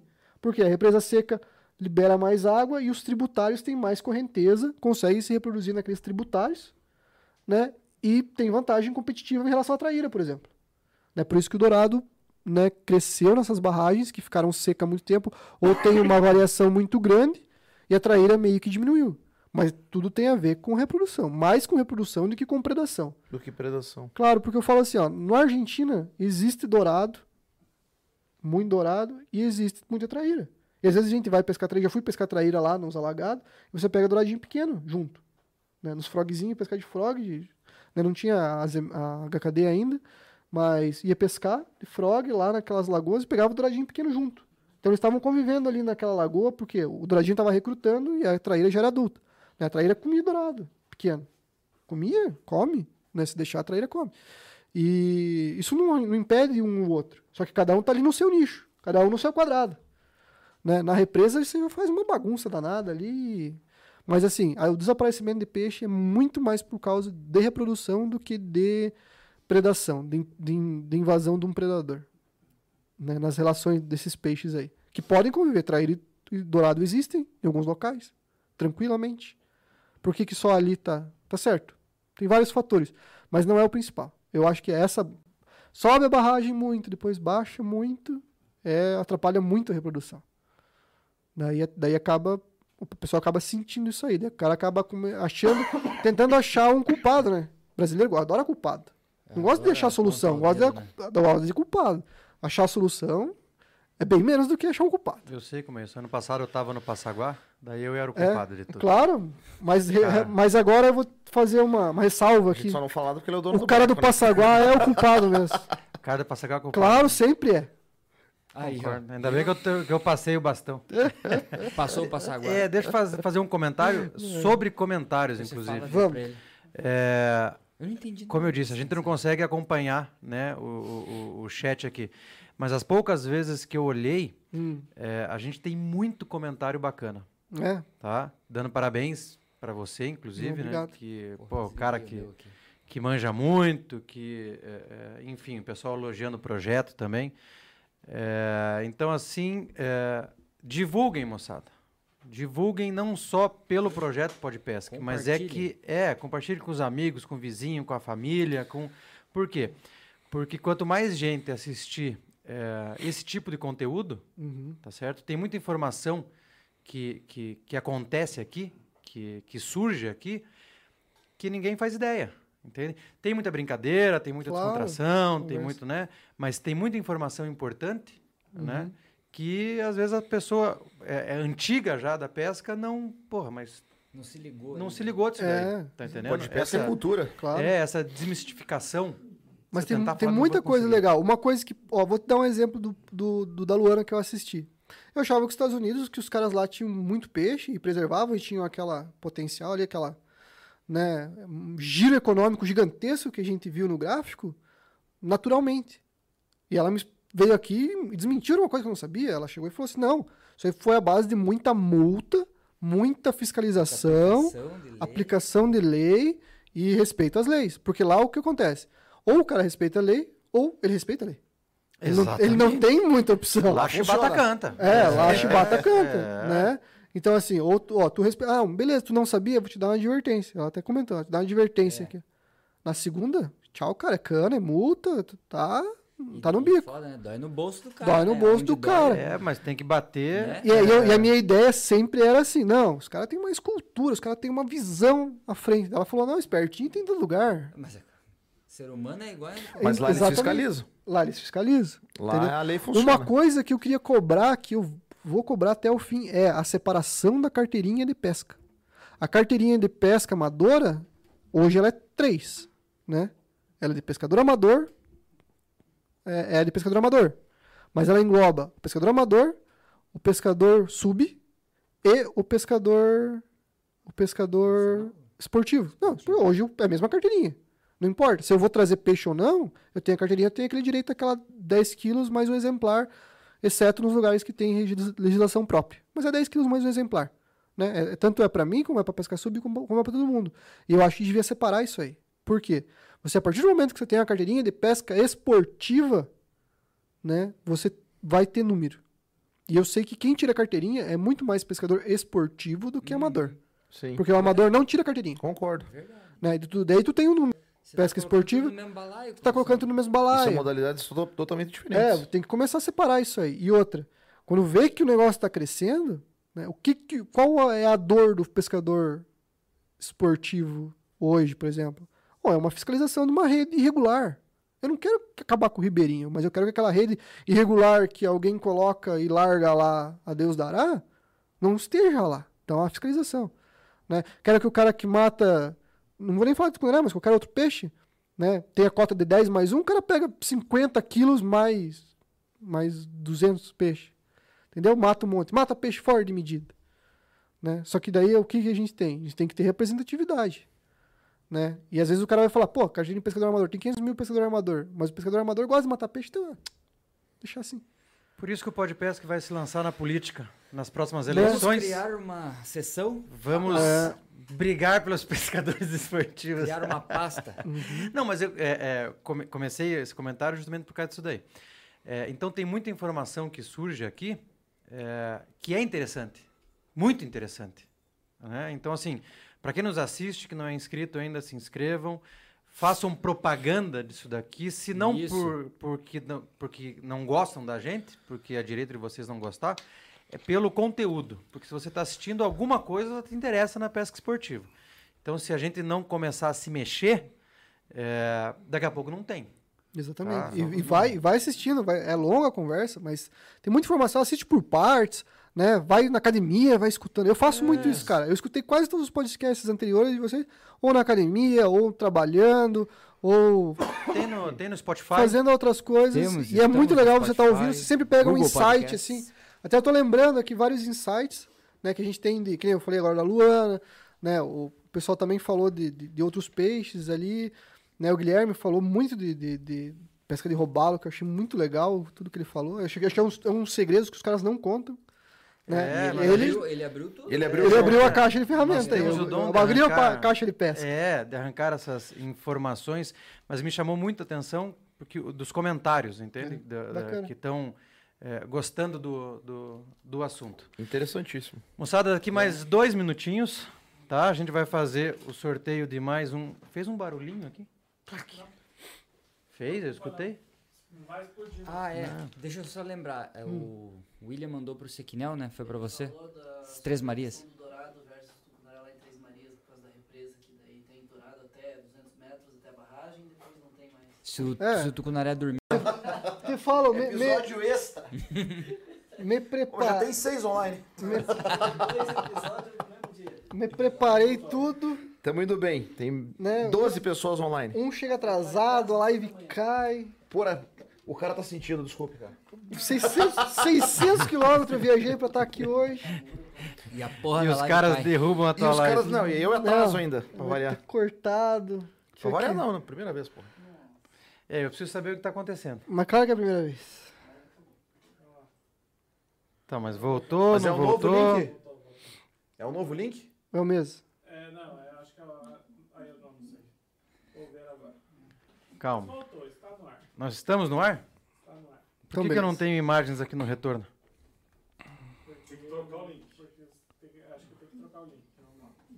É, a- essa, a primeira live durou só 2 horas e 14. Voltou. Só 2 horas e 14 a primeira. Vamos fazer mais uma de 2 horas e 14. que Vamos. se, se eu pôr pra falar aí, a gente tem muita coisa pra falar. Cadê? Aí, voltou. Todo mundo aqui. Deixa eu procurar aqui. Opa! Baita audiência, 12. Tinha, tinha quantos antes? Se, varia, tá, 65. Né, 73, Volta, agora 75. voltamos. Bom, pra mim apareceu. Então Chegou bater voltamos. 90 e poucos. É, a hora que eu cheguei foi 90. 90? São os malucos. Voltou, voltou, voltou, voltou, voltou. Olha, tem mais Beleza. Hã? Porra, que sacanagem. Bah. Bingo. Não cometerei indelicadeza. Os caras agora tá bom de realizar assim. Bora, bora. Vamos, vamos fazer o sorteio. Não cometerei indelicadeza Não, de próximo dizer quem foi o culpado. Jamais eu faria isso. Aí Jamais. Bem, senão eu solto. Não foi o Sequinel. Foi alguém bem parecido com ele, mas não foi o Sequinel. Meu Deus do céu. Isso aí, moçada. Grato pelo retorno. A gente vai começar outra live agora de duas horas. Vamos Mais um começar. episódio. Né? Episódio Mais dois. um episódio. Foi, é a primeira live que vai ter dois episódios no mesmo dia. Aí, ó. É uma vantagem. Vamos ter dois. Agora que ele tava relaxando, tava, Tava contraindo, tava- tava, voltando. Tá dando risada da piada do canibal que, o- É, que ele contou. Ah, é, eu contei a o piada do Renan canibal. contou a É. piada do canibal e vocês não escutaram. Se a gente bater 65 de novo de audiência, eu conto a piada Você do conta. canibal. É, 165 exatamente. pelo menos. Exatamente. É, moçada, a gente vai, né, por uma questão de respeito aos que ainda estão entrando, nós vamos segurar um pouquinho o, o sorteio. Então, só que agora a quantidade de, de comentários é menor, a É, chance de a vocês chance de aumentaram. aumentou. Então, assim, Então parem.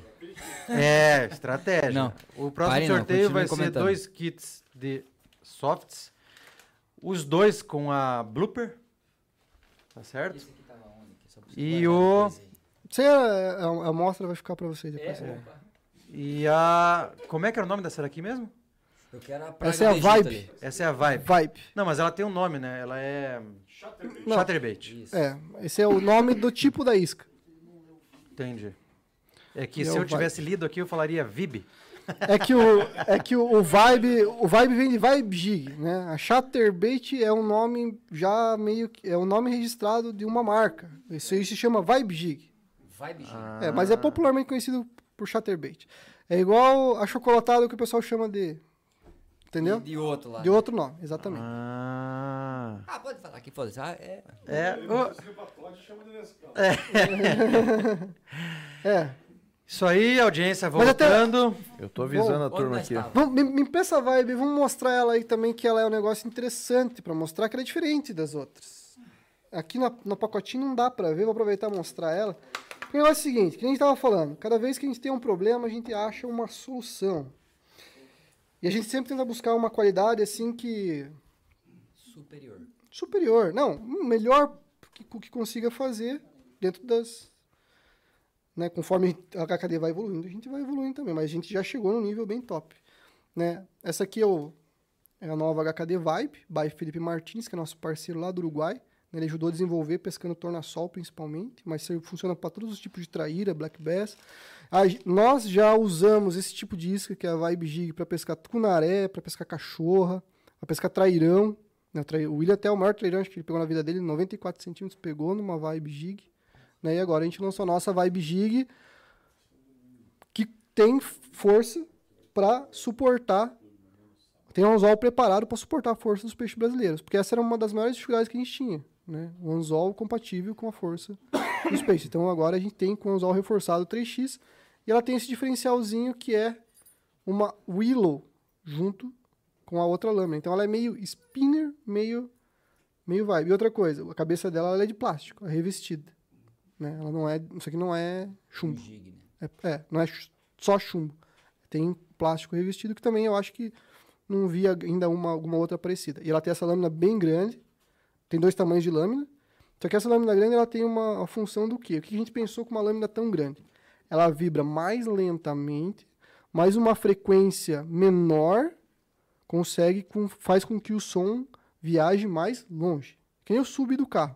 Às vezes tu tá ouvindo um, um baiano lá no- tocando uma música e de repente fica bum, bum, bum, bum. Você só escuta aquilo. Vocês já repararam isso aí? Você não escuta o resto da música. Você só escuta o grave. Bum, bum, bum. Né? Tu tá lá no, no carnaval, lá longe, no trio elétrico, lá o pessoal tá cantando e você escuta o bum, bum, bum. Frequência quê? baixa. Frequência baixa viaja mais longe, né? E ela trabalha um pouquinho mais devagar daí. Ela afunda mais devagar, então quando o peixe é tamanhoso, a lâmina grande é mais top. Já a lâmina menor, ela vibra mais rápido, né? Tem uma apresentação mais rápida. Quando o peixe está um pouquinho mais ativo, ela é uma isca de meia água muito eficiente. Ela é uma isca de pindoco também, você vai deixar ela afundar, a lâmina vai vibrar. E a willow vai causar brilho e flash. Vocês já viram um peixinho se alimentando no fundo? Comendo assim no fundo, um peixinho, um riozinho. Os flashes que eles dão, eles brilham Ah, assim. sim. Vocês já viram isso aí? Lambarizinho comendo e tal.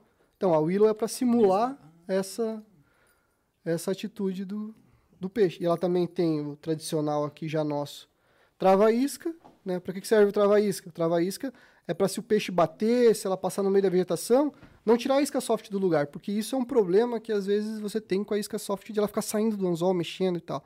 Por isso que a gente tem as travas em todos os nossos anzóis. Né? Tanto no anzol, nesses anzóis de jig head, quanto nos anzóis offset. Deixa eu mostrar o grandão que é mais fácil de mostrar. Graças a Deus o microfone não faz boom cada vez que eu bato nele. Então, assim, ó, ele tem a- o chumbo e tem a trava. Essa trava aqui, essa aqui é de chumbo, mas tem também com trava de plástico, né? E tem alguns... Esse aqui é o 10 barra 0, esse aqui é o dos, dos brutão. E ele tem as travinhas para não mexer. Então o peixe pode bater, bate uma, duas vezes. O tucunaré faz muito isso, bate uma, duas vezes na isca e a isca não sai do lugar por conta que ela está travada nas travas. Né? Então tem tudo isso a gente vai pensando, vai desenvolvendo. Mas por que, que a, facilitar a mais. cabeça daquele ali é revestida de plástico? Tem algum motivo? Primeiro é dar o acabamento mais bacana. Você pode ver que ele tem até as escaminhas, tá? tem um visual mais bacana. E também porque, geralmente, quando você pesca lá na, na Tornassol, é muita laje de pedra. E o jig, ele vem batendo, né? Vem raspando. Então, assim, a cor da, chat, da que eles usam lá, da- dos vibe jig que eles usam, já vai saindo, porque vai raspando muito na pedra. E isso aqui já protege, isso aqui não sai.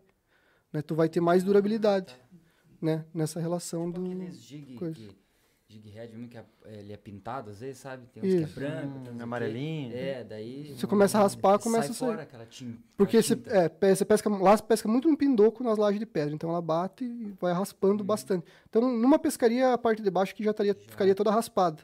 Né? A gente fez esse teste, a gente queria usar pintura, normal também, mas aí optamos pelo plástico para. Porque, sei lá, se usa uma vez a isca, às vezes nem pega um peixe e fica toda raspada. Sei lá, é, é um capricho, é um capricho que a gente tem, então a gente desenvolveu uma coisa um pouquinho Ah, mais legal, resistente. Interessante, cara. Legal. Né? O olhinho cola melhor também, tem algumas vantagens. Muito tem bom. Bom, aí, vamos fazer o sorteio também em Padrão. homenagem ao pessoal que voltou rapidamente. Nosso padrão sempre padrão alto, padrão Top. top. Qualidade. Ten- Tentamos sempre fazer o melhor pro, pro amigo pescador, porque a gente é pescador. 55. Mas é por isso que vocês estão aqui. Claro. Porque também o Podpesca só vai atrás dos top. Exatamente. Que bom. Mas e é verdade. Tá vendo? Claro. É, moçada, carrega é, os comentários para nós, Arthur. Então, agora é o kit com as, né, os dois saquinhos da de isca soft com a Blumper.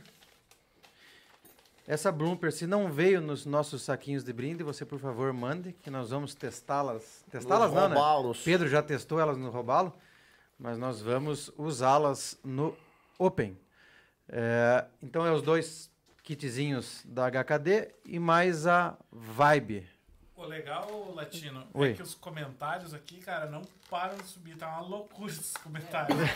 Tem coisa boa aí? Manda uma aí.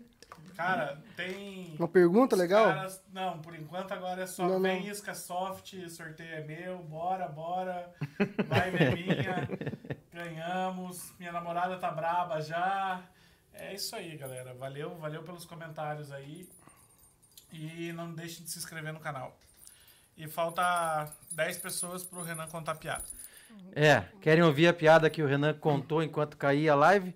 Precisamos de mais 10. Carrega os comentários lá. Bonitinho. Bem bonitinho. Pega roubalo isso aí? Será? Não tentamos. Caramba, mas com esse anzolzão aí. Porra.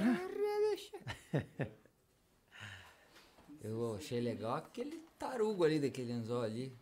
Porra, lá não é ali um- Esse aqui é São 10 barra gancho, 0. né? É um gancho de açougueiro? É, do, do Na, Gancho. na verdade, eu vou comentar com vocês também. Quando eu pescava muito lago Itaipu, usava muita isca pequena. Muita isca pequena, garatezinha pequena, tudo bem pequenininho. Quando eu comecei a pescar dourado e trairão, o conceito meio que muda. Hoje eu você olho... que- É, eu olho um anzol desse, pra mim é normal. É, É, lógico. já, Usar do esse trairão, já. é, da, da Beast 15 e tal. E a galera, meus amigos, por exemplo, de pesca, às vezes eu tô com a caixa. Eu tenho uma caixa só de anzol, né? Só pra fazer montagem, né? Anzol e chumbo. E o cara olha assim, mas meu Deus, por que, que tu usa esse anzol aí? Que é isso aqui, né? Aham. Eu falei assim, porque cachorra, trairão. É, É. isso aí. É isso aqui, dourado grande, é isso aqui. Show de bola. Carregados os comentários. Sorteio valendo. eu vi um comentário do William ali. Fisgada perdida. Minha. É sua. É sua, Fisgada ganhou, parabéns. Pronto. Parabéns. Perdeu na fisgada, mas acertou no, É. no comentário, sorteio. Perdeu a fisgada, mas acertou no. Agora não vai perder mais com esse, com esse anzol ali. Esse anzol segura o peixe. Não vai perder. Não vai perder. Boa. Lembrando, moçada, quem ganhou os sorteios, manda mensagem pra gente no privado dizendo qual foi o sorteio que você ganhou. Quem for aqui de Curitiba, retira aqui. Quem não for, a gente envia por correio. Lógico que vocês vão pagar o envio. A gente vai ter mais um sorteio ainda, tá? Que daí é o boné.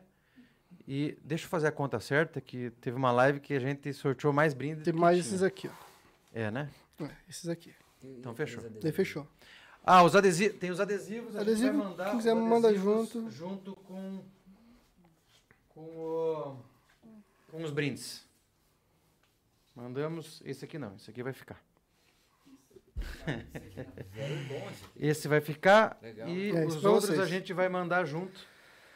Tá certo? Quando vocês receberem os brindes, é interessante vocês postarem uma foto dos brindes, marca o Podpesc, marca o pessoal da HKD, que é, a gente reposta, né? Até para eles é, é, é, terem a certeza que a gente entregou os brindes. Não, claro, uma foto é sempre importante. Na verdade, assim, ó, nós temos é, uma coisa que é bem interessante, que é o quê? Nós somos os, os fundadores da HKD, os idealizadores da HKD. Se você entra no nosso Instagram, fizer uma pergunta ou mandar um repost ou alguma coisa, é eu e o William que a gente, a gente que olha.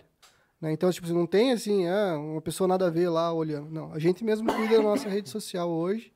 Se tu mandar uma pergunta, é a gente que responde. É, Se precisar de um vídeo, a gente faz um vídeo para explicar. Pá, não consegui montar isso. Não, fazer um vídeo aqui, ó, te mandar, vamos fazer, vamos ajudar, porque a gente sabe que tem muita gente que tem dúvida. Então, pessoal, tem dúvida? Ou pegou um peixe legal, ah, peguei um peixe legal com o peixe da HKD, faz o story lá, marca a gente, a gente reposta. Tem essa, esse compromisso com os clientes aí de de repostar os stories, estamos sempre interatividade. interagindo. É, tudo que a gente puder fazer também para agradar os clientes, a gente tá. E você tentando. pesca com isca rígida hoje ou só soft? Não, peço também com isca rígida. Pesca com isca rígida. Dependendo da, da ocasião, sim. Pesco com tudo. Mas a gente, a gente sempre faz deconto. Eu até falei pra ele, as primeiras, as prim- minhas primeiras iscas artificiais que eu tive foi uma birutinha e uma curitibinha. E eu tenho as, eu acho que a birutinha eu tenho até hoje, curitibinha eu não tenho certeza. Mas ah, eu, tenho, eu tenho elas quase até hoje, né? Desde que eu comecei a pescar com isca artificial. Né? Vai fazer uns dois anos. Não, brincadeira. Faz, eu, sei lá, comecei a pescar artificial em 2000 e Um, dois, faz mais de 20 anos. E eu tenho Nossa. aquelas aquelas iscas ainda. Não dei muita sorte, peguei muito peixe. Até falei para um torneio de tem um troféu lá do Pesca Marechal quando a gente fizer alguma live da HKD lá no meu escritório tem um troféu. Aquele troféu é graças à birutinha do, do Deconto. Não é mentira. Não é puxa saco, é verdade porque Não é puxação de saco. não é. Ganhamos Ah, Trocamos três peixes com a, com a birutinha lá no Lago de Itaipu. Mas assim, diminuiu bastante a relação de, de isca. Mas a gente tá sempre testando, sabe? Porque o negócio é o seguinte, ele não pode. A gente, eu e o William, a gente tem a, a missão de nunca mentir pro cliente. A gente não pega peixe. Por exemplo, o cara pegou um peixe com uma isca lá, ah, não vamos aproveitar, colocar a isca na boca e tirar uma foto. Não faz isso. Já não faz. né? A gente nunca faz isso. Né? Ou trocar de isca, sei lá, pegou a traíra no, no fundo, né? Tá, sei lá, tá zero graus lá, tá frio. Aí usou uma cabulosa, pegou a traíra, tira e coloca um saposila para dizer que pegou na superfície? Jamais. Isso aí, cara, tem coisas que eu acho que não vale o não vale, né? E infelizmente a gente vê torneio de pesca, a gente vê pescador fazendo falcatrua para tentar aparecer, Ah, cara. Isso deixa a gente muito chateado. Você tem uma relação com a BGF? Tenho, eu faço identificação da BGFA, identificação das espécies, né? Desde o começo comecei participando com eles. O, o pessoal que pegou a BGFA agora nessa nova fase da BGFA eh, já eram parceiros, eh, são conhecidos lá da região, né? O Alexandre Dick e o Rodolfo, né? Eles, eles, o Alexandre Dick morava lá perto do- da minha cidade, em Santa Helena, então conheço ele há muitos anos. Né? O Rodolfo Lenzi também, ele é aquarista, tem muito conhecimento de peixe também. Né? Às vezes ele identifica o peixe lá e beleza, né? Ou às vezes me pergunta, a gente troca ideia, o cara muito, entende muito e estão levando muito a sério a BGFA. Isso eu acho importante, porque ela surgiu assim meio no oba-oba e teve um, uns- sempre foi assim, mas teve uns deslizes ali e tal. Daí agora que mudou, falou assim, "Não, vamos fazer um negócio sério, o negócio acontecer. E tá tá bacana.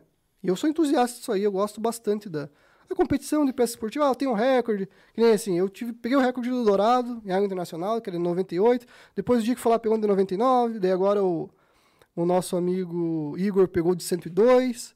Na próxima vez vamos tentar pegar um de 103, que já é o recorde mundial. E eu acho que lá naquele lugar tem mais, 105, 108, tem dourado lá. E um dia a gente vai tirar da água. A, a, soft vai tirar. Basta estar na água, né? Claro, tem que ir lá tentar, mas, mas tem. Essa brincadeira, claro, e essa brincadeira do recorde é muito legal. E logo vai ter muito recorde brasileiro que vai ser muito maior que o recorde mundial. Porque hoje o pescador brasileiro, a gente tem o peixe e tem a dificuldade de registrar. Não é tão fácil registrar um recorde na IGFA, né? Mas na BGFA não, na BGFA é tranquilo, basta tu ter a régua, fazer o procedimento correto, enviar para eles, pagar uma taxa, né, para você receber teu certificado e, e beleza, tu recebe o certificado.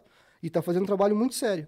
Não tem assim, ah, não tem nada. Esse trabalho bem sério, né? Até porque, assim, mesmo que o recorde aquela vez eh, era meu, do, do Dourado, não tinha saído do, do Alexandre ainda, do nosso parceiro Dick, era meu e o cara pegou um de 102 e falei assim, não, vamos registrar isso aí, cara.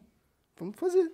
Né? Podia ter ficado quieto, mas a gente não tem essa índole, a gente tem a índole sempre de estar crescendo e, e fazendo essa brincadeira saudável, que a BGFA é uma brincadeira e é muito gratificante você ter um certificado, você ter o- a comprovação de que tu pegou aquele peixe.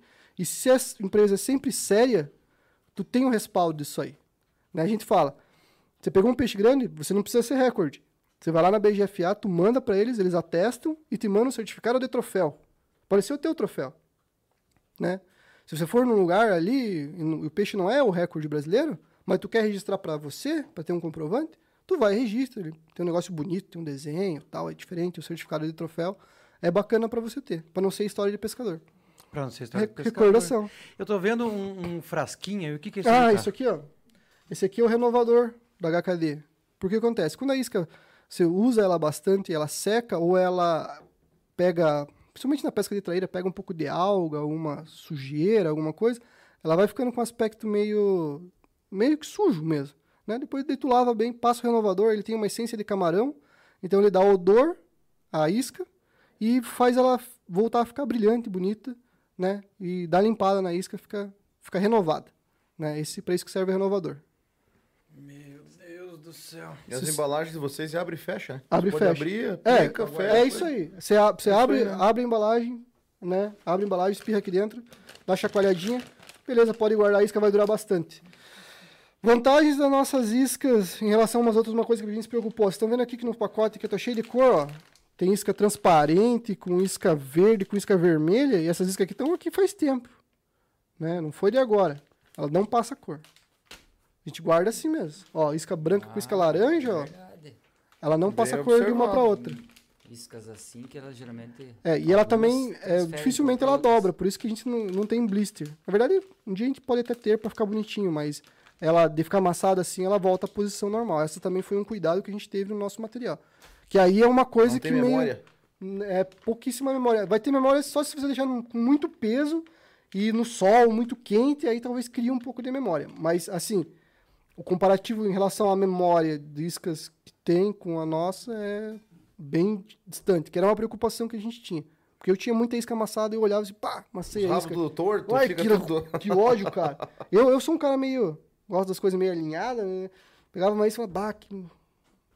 Já ficava meio assim, né, cara? Daí Eu falei assim, vamos, vamos corrigir isso aí. Se tiver como, vamos. Então, é, é, a HKD é sempre assim. Se tiver como, vamos fazer. O bicho é teimoso. Mas, cara, Deixa eu ter teimoso. é isso aí. Exatamente. Que É, massa. é isso aí. Top. Não, vamos fazer. O próprio, próprio blooper, pra futabilidade dele, isso aí foi um- uma viagem aí que, que a gente tá sempre nessa vibe de melhorar. Show de bola. Show de Moçada, 10h40 da noite. Caramba. Vamos. Na. Rapidão. Vai. Lógico, Na medida. agora. Quando você vai fazer a medição, Hum. pro, em qualquer régua lá, daí. Eu lembro que você falou que a medida é no, no V do rabo, né? Depende do peixe. Depende do peixe, que o, o peixe que tiver o rabo em V. É, no meio. Por quê? No meio. Por que no meio do V? É, porque ali no V do rabo. Porque alguns peixes podem ter uma. Uma não é uma deformação, mas um apêndice genético que ele vai ter uma pontinha maior. E também porque geralmente os peixes grandes igual o dourado, as pontas ficam fora da régua. A régua não tem largura para medir. Algumas vezes. Mesmo se você tentar fechar ali. Aí você está não pode. manipulando o rabo do peixe. Entendeu? Então a medida mais confiável é essa. Cientificamente, quando a gente faz uma análise científica, é ali o lugar certo para medir, então a gente manteve essa essa aí. Se o peixe tiver um rabo igual a da curvina, que daí a ponta é ali, vai ser ali também. Ali também. Ali também. Pois é, mas é aí né, uma observação pessoal, né? Mas, porra, o rabo é peixe igual, cara. É, é Faz peixe. uma régua mais larga, então. pô. É peixe.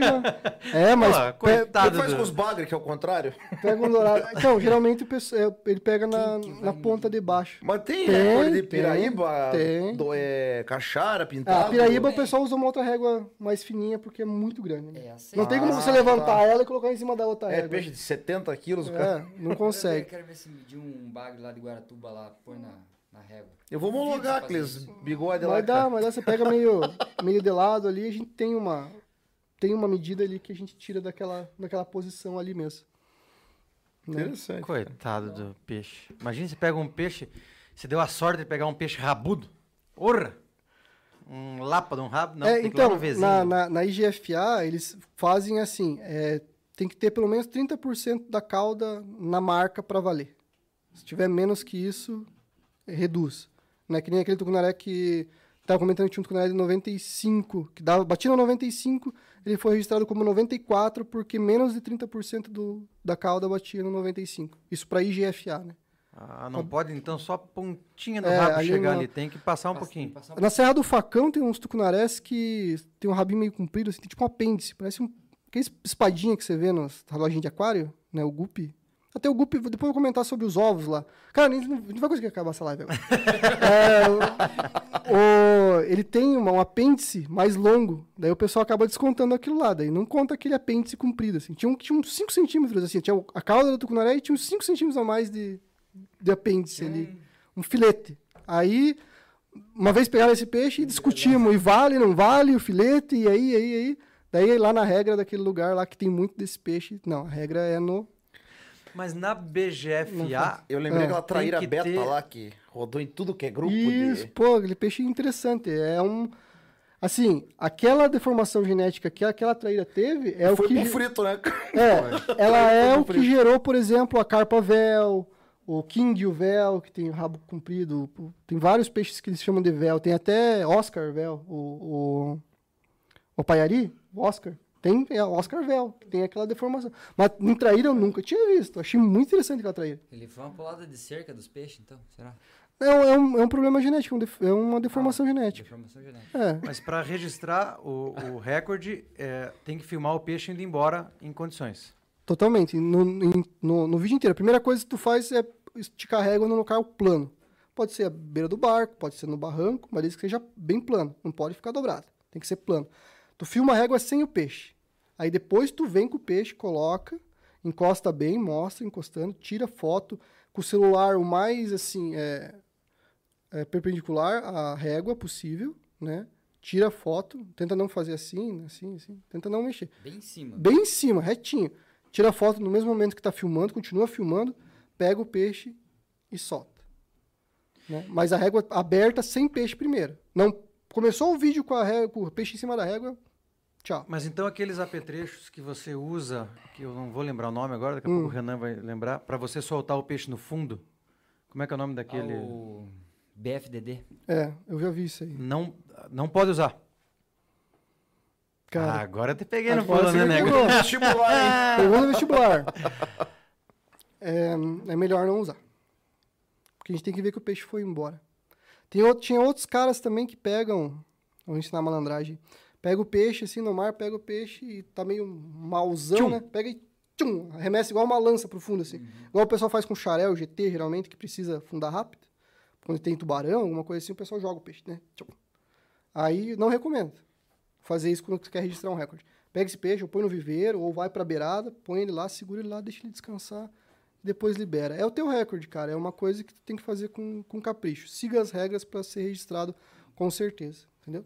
Recado tá dado. É O que, que isso você ia falar do, de ovo?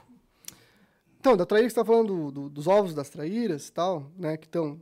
Daí alguém falou, não, mas eu achei que nascia filhotinho. Eu. É, então, nós temos. Nós Me temos. entrega. Nós temos peixes que são ovíparos, que são os que botam ovos, igual a maioria dos peixes. Nós temos peixes ovovivíparos, que são peixes que armazenam os ovos dentro de uma bolsa. Por exemplo, o guppy de aquário, ele armazena os ovos dentro da, da barriga isso já saem os peixinhos, saem as larvas. Né? E tem o- os peixes que são vivíparos. Qual é a diferença do ovo vivíparo para o vivíparo? O, o vivíparo também tem ovo, mas ele de alguma forma se alimenta não só do ovo. Ele se nutre não só do ovo enquanto larva, se nutre de alguma coisa que a, a mãe produz, né, da gônada. Por exemplo, é o cabeça chata, tubarão cabeça chata. Não sei se alguém já viu um programa sobre esse tubarão que nasce, eclode um ovo, né, numa gônada e esse ovo que eclode primeiro se alimenta dos outros ovos e dos outros filhotes de formação na barriga Meu Deus. tubarão. E depois nasce o tubarãozinho. Tem uns programas legais sobre isso. Meu zona. Deus do Né? céu. Então você tem vários tipos de peixe. Então, assim, a, a raia, tubarão, tem muito que é vivíparo, que já nasce a raiazinha, já nasce o, o tubarãozinho. Vamos mostrar como é que é a reprodução de peixe? Pro pessoal entender? Tem uns videozinhos bacanas aí Tem? que o Põe pessoal lá. me mandou. Né? Que a gente tava falando daqueles milhares e milhares de ovos, eu queria passar aquilo ali pra vocês entenderem como é que é a reprodução de peixe. Até pra matar essa curiosidade da galera aí. Aqueles que tá escrito é, os vídeos de desova, indução, indução, depois aí ó, É, Hashtag Xvideos agora. ali ó, um pe- o peixe, esse, esse vídeo aí foi o meu amigo Alan que me mandou, colega de engenharia de pesca, né? Vê se tá com som lá, o pessoal pode cortar o som que eu vou comentando. Ó, ali ele tá fazendo a indução do hormônio, que é o hormônio que faz a maturação das gônadas do peixe. Durateston ali no peixe. É esse hormônio que o peixe libera durante a migração. Então, assim, você tem que ter aquela migração para o peixe migrar, tem que subir a cabeceira do rio, tem que ter a cheia, tem que ter a chuva, tem que ter a condutividade elétrica é, bacana para ter uma concentração de oxigênio e vários parâmetros físico-químicos da água adequados para essa desova, e isso vai é, estimular esse hormônio. E aí a gente injeta Olha só. a gente injeta o hormônio artificialmente, né, para o peixe desovar em cativeiro. Porque senão o peixe reofílico não desova. Em açude, por exemplo, pacu não desova. Né? Vê se tem um vídeo de extrusão. Tá marcado ali. Daí você vai ver tirando os ovos da fêmea. Ali, no caso, é as fêmeas tomando isso. Olha que legal. Olha aí, cara. Esse aí foi o meu amigo Leandro que mandou para nós. Olha, e é legal. Pô, é legal também, ó. Esse é daí, esse tá dele? ovo. Ovo? Esse é o pacu. Esse é um pacu. Aquela outra é um tambaqui. Creme. Ó, é. Isso aí que eu tava comentando ali, quantos ovos por quilo de fêmea. Então, assim, é calculado por quilo de fêmea que tem ovo. Né, ó. Isso aí, ó, vários ovos de pacu também sendo solto, ó. Espreme a gônada e solta o ovo. Meu Deus, caramba, mano. Legal, né? Porra. E estão vendo que o cara tá com uma toalha? Por que ele tá com uma toalha? Porque na condição de desova é, em laboratório, não é bom ter água, porque é a água que, que fecha a micrópila do, do ovo. A micrópila é o buraquinho por onde o espermatozoide entra no óvulo. Vê ali se tem a fecundação. Aí, ó. Pode voltar, aquele outro lá. Daí aqui aí é a fecundação, ó. Ah, vê se tem extrusão do macho também. Tá fazendo plastisol, velho? Isso, ali é o, é o esperma com os ovos é misturado a seco. Quando você joga água, os espermatozoides começam a se mexer e a micrópila se, se abre e se fecha. É bem sensível, é bem sensível para não estourar. E tá mexendo com uma pena porque um outro material às vezes pode danificar e estourar os ovos. Né? Aí que tá acontecendo a fecundação. Ainda não. Ele está misturando só o sêmen com o ovo. Quando você colocar água, vai ativar o espermatozoide do peixe e Acorda vai. aí. É, ele vai entrar e, fecha, e a micrópila vai fechar a partir do momento que se coloca água. E como é que vocês tiram o espermatozoide Aí, do ó. macho? Aí, ó. Ah, esse aí. A extrusão do macho. Ele recebe. Ele recebe hormônio também. Ele recebe hormônio. Mas a é extrusão do macho já é feita direto em cima do, o- Em cima do ovo. Do ovo. É, depois é aquele pedaço que Foi. ele tá. Vem ali. a Põe a incubadora com ovos ali. Ai, ai, ai. Não, não sai da gente. Mas é isso aí, ó. Ali, ó. Daí é o pessoal lá de Foz do Iguaçu. Meu, meu professor Adilson que mandou pra nós ali. O pessoal fazendo. Fazendo Sabe que extrusão. peixe é macho ou fêmea, cara? Pe- O macho faz isso. É. Não, porra, antes Não, de chegar nesse ponto. pelo, pelos órgãos sexuais tem como ver ali. A fêmea geralmente ela tem. Vamos como é que eu posso falar rapidamente. A fêmea tem duas bolinhas ali na região. Tem o ânus e Essa a, aí e é a a cloaca. fecundação. É. Tá vendo que o ovo tá se mexendo porque tem entrando água por baixo, né? Dependendo do peixe, tem mais fluxo ou menos fluxo. É por isso que eu falo assim, alguns peixes em, em represa vão, vão desovar mais fácil, por exemplo, a curimba. A curimba, o ovo dela cria um gel, fica muito levinho. Precisa de pouca corrente para ele flutuar. Então ele se mantém na coluna da água com uma corrente pequena. Já um pintado tem um ovo muito pesado. Então ele precisa de muita correnteza para ficar na coluna da água. Por isso que na represa geralmente o pintado acaba antes e curimba ainda tem. Olha né? só, cara. É por, geralmente é coisa. E essa aí é a larvinha de peixe. Praticamente todos os Olha. peixes nascem são dessa maneira quando logo que eclodem. Tem uns um pouco maior, outros um pouco menor, Totalmente é transparente. perfeita. quase. mas todos são assim. Né? Então essas aí são a larvinha, a larvinha de pacu. O pacu não nasce redondinho, ó, ele nasce compridinho, normal, igual qualquer outro peixe. Né? Ele vai arredondando conforme vai crescendo. Meu Deus. Isso é um pacu. É. E eu falei também, então, aí que tá. Dessa fase, para ele crescer, ele muda muito de. de a, a- Tem muito peixe que dispara o crescimento muito rápido, cara. E é esse peixe que a medida mínima de captura mata primeiro. Por isso que a medida mínima cria peixe anão, cara.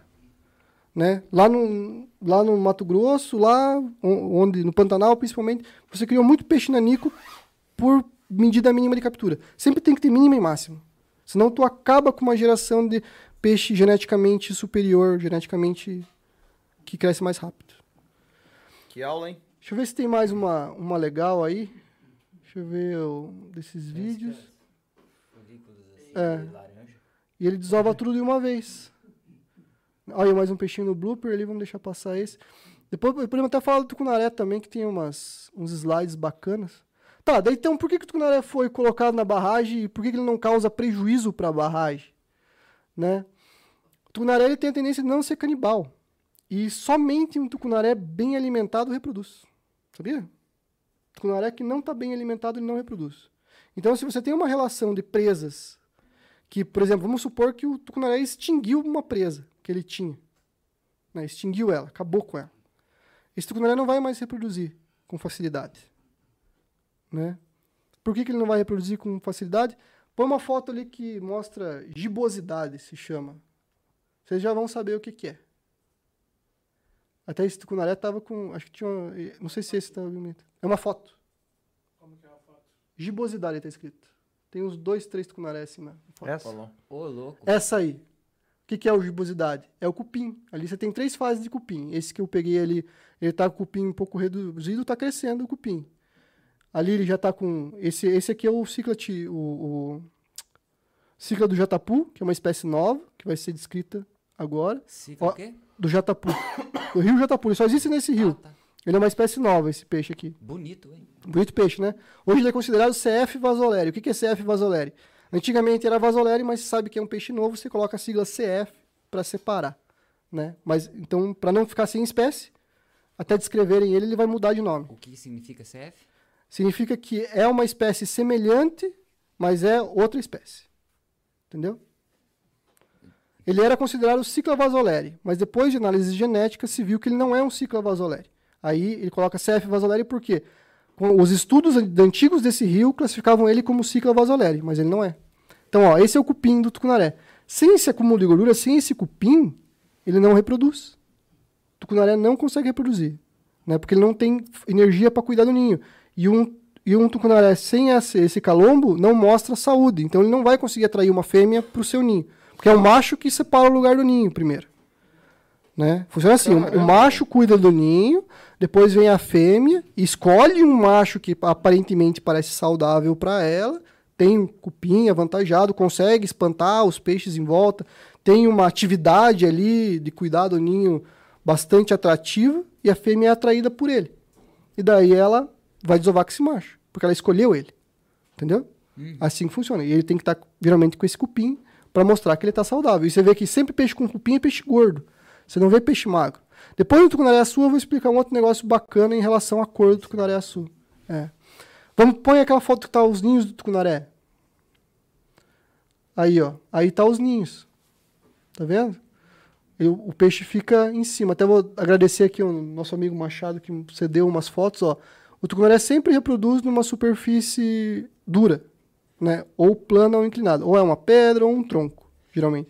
E ele fica cuidando desse ninho. É nessa hora que às vezes os caras matam o tucunaré. Porque ele não sai de perto do ninho. Ele fica ali. Traíra também o pessoal mata na física quando tá no choco, quando tá em cima do ninho, protegendo os filhotes. A gente vê muito na represa, é, tem uns... Quando a gente pesca no visual, assim, você enxerga muitos clarões, assim, Uhum. né? São espaços, assim, geralmente são redondos, assim, são É. mais claros, assim. Qual lugar? No fundo. No tá fundo. falando Não, não, no fundo, sim, mas qual represa? Tu, tu Ah, cita uma. De, de chavantes, por exemplo. É tilápia. Geralmente é tilápia. Faz um buraco assim, é tilápia. Não é, não, é, não é bem um buraco, ela fica ali, Sim. assim, lá no chão, É, que tem um, vazio. Uma, uma clareira, assim, que E- é mais clarinha do que É, os se não outros, tiver assim. nada, pode.